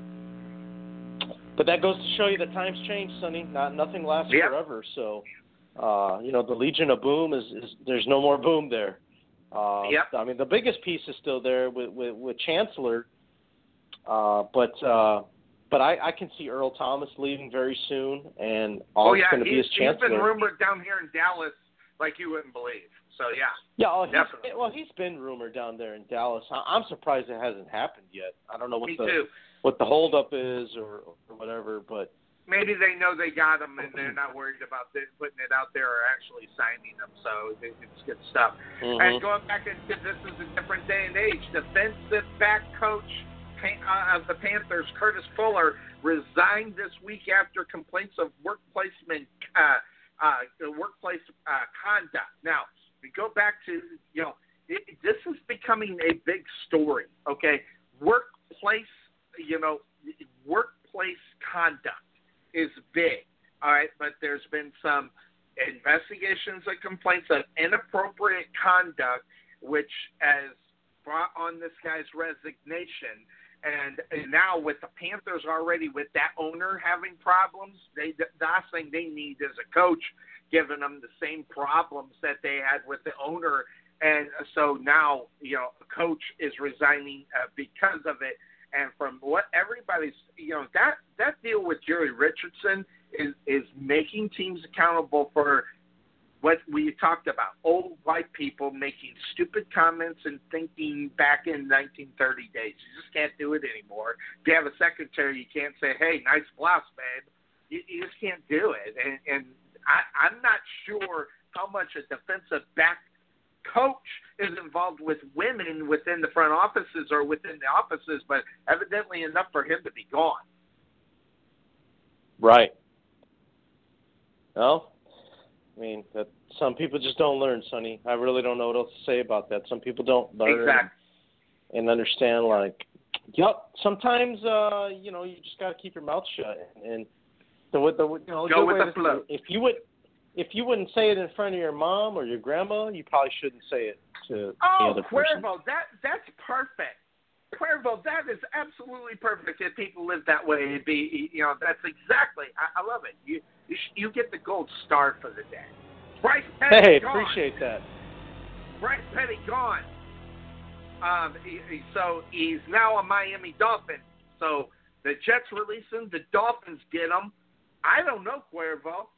This is not a bad. Hey, listen, I'm not saying Bryce Petty's a good football player. I'm not, but he hasn't played enough for me to say he sucks. Right? I mean, so this is actually a young cat that the Dolphins can take a look at and maybe get it, and because they sure in the hell did not look at the quarterback position when they were in the draft. So they get Bryce Petty. Um, you know, you know, good, bad, or indifferent. I don't know. Uh, is it too late for Bryce Petty down there? Could he be a good Dolphin? Could he be a good quarterback for the Miami Dolphins? Um, I think he'd be he could be a good backup. I don't think he's ever going to start for them, but I think he's a guy that could possibly be a good, you know, if, if Tannehill gets hurt again or something like that. Um, yeah, it's going to take time for him to to really fit in over there and, and learn the playbook and get it down. But the thing that that works to his advantage is he's got a guy in Adam Gase that's going to get him get him set and ready to go pretty quickly. Um, Is he a quarterback whisperer? I mean, Adam Gase, I believe he is. I believe so. Um, if you He's look at his good. track record, I mean, If you Well, I can mean, make if- Jay if- good, if you can make There him you go. somewhat good, I think you've done something. you took the words right out of my mouth. Right out of All my right. mouth. And he had the best season under Gase. Absolutely. Brian Tannehill, first a million dollar man. Yeah, or Matt Ryan, first million dollar man. I mean, man, Cuervo. I mean, I, I get the fact the guy is good, but thirty million dollars. Matt, Matt, I, I guess this this is definitely. Well, what else are you going to get? But thirty million from Matt Mhm. Ryan Cuervo. I, it, I, it, hey, good good contract or not? I don't know. First million dollar man, thirty million a year. I, I don't know. It, it, something tells me that this guy's got to get much better before I'm popping down. Hey, listen, if I don't want to give Aaron Rodgers a hundred million dollars, how the hell can I give it to Matt Ryan for doing absolutely nothing and blowing the Super Bowl? Yeah, I said it. well, you know, I, this one's this was a pretty interesting signing just because of the timing, uh, especially with uh, you know the, the the past two seasons, the way that they've gone. Um, you know, not that I don't think I don't think it's necessarily a thing that Atlanta's trying to move on from Matt Ryan or anything like that, or or that there was a thought there. Um, but the fact that they they felt like they had to secure him. Um, kind of it's kind of interesting. The, the just the timing of it's a little weird, but I mean, he is he is a uh, a franchise quarterback. He may not be the best. He may not be top five. Uh, but I tell you, he he's a, he's a guy that can get your team in the playoffs. That's for sure. I, I would think so. I mean, you know, you know, it, it's one of those things. I mean, I you know, I I look at Matt Ryan as a guy that has definitely underachieved Cuervo. I mean, I don't think there's any question about that. I mean, he hasn't done anything except gotten to the Super Bowl. But they, it's, and it's not the fact that they haven't surrounded the guy with talent. I mean, you got he's got the guys to throw it to. I mean, he's got Muhammad. He's got Mhm. uh, obviously uh, Julio Jones. This is a guy that hasn't really necessarily done anything, you know, you know what what needs to be done. So, uh, 90 seconds, really quick. Jason Witten, retirement, going into booth. First ballot Hall of Famer, Cuervo? Yes, or no, maybe so. Uh, I would say maybe so. Um, Whoa. you know, you, yeah, I, I and I know. Yeah, he- I'm the one that's got to field the emails about that one. he, well, I'll, I'll t- uh, the way oh because just the fact that look, you know, if you compare his numbers, which I haven't done this yet, but I'm sure if you compare his numbers to the guys that have been first first ballot Hall of Famers, I don't know that they necessarily match up with those guys, like a Shannon Sharpe or when Tony Gonzalez is eligible. I can't remember what year it is, but he is going to definitely be a first ballot Hall of Famer. Like, there's no question about that. Yeah, so yeah, and he's, he's and, he, in- and he's in the same and he's in the same boat with them. By the way, didn't win a championship, so there you go. I mean, Witt never Yeah, won well, a I mean- championship. so I mean, tight ends don't really get judged based off of championships. They're they're more that's about a good point. you know that that it's just overall stats when it comes to tight ends and and whether they change the position at all. And I don't know that Jason Witten did that. I mean, I've got a lot of love for Jason. Don't get me wrong. I mean, I've been a fan of his. Tennessee he, boy. He played at ten, he he played at Tennessee. That's right. And uh I mean, I I loved watching him play back then. I, I loved watching him play in Dallas, and and I followed his career. Um, but I think there were there were uh, you know times where I think his production could have been better, uh, and and it's not necessarily his fault, but just it just kind of happened the way it did, and and that's why I kind of wonder if if he doesn't get first ballot, he definitely will be second. He'll get it his I second think year. he, we'll look at the numbers. We'll check that out. We'll talk about that next week here on the Couch Potatoes Sports Show. Is Jason for- a first ballot Hall of Famer? We'll talk about that next week, along with all the other things that we talk about here on the Couch Potatoes Sports Show. And that being said, we did it three hours here. Good fun. And we'll do it again next week here on the Couch Potato Sports Show. Join us at noon Central Standard Time. We'll knock it out. We're out of here, everybody. Take care. We're out of here. Bye bye.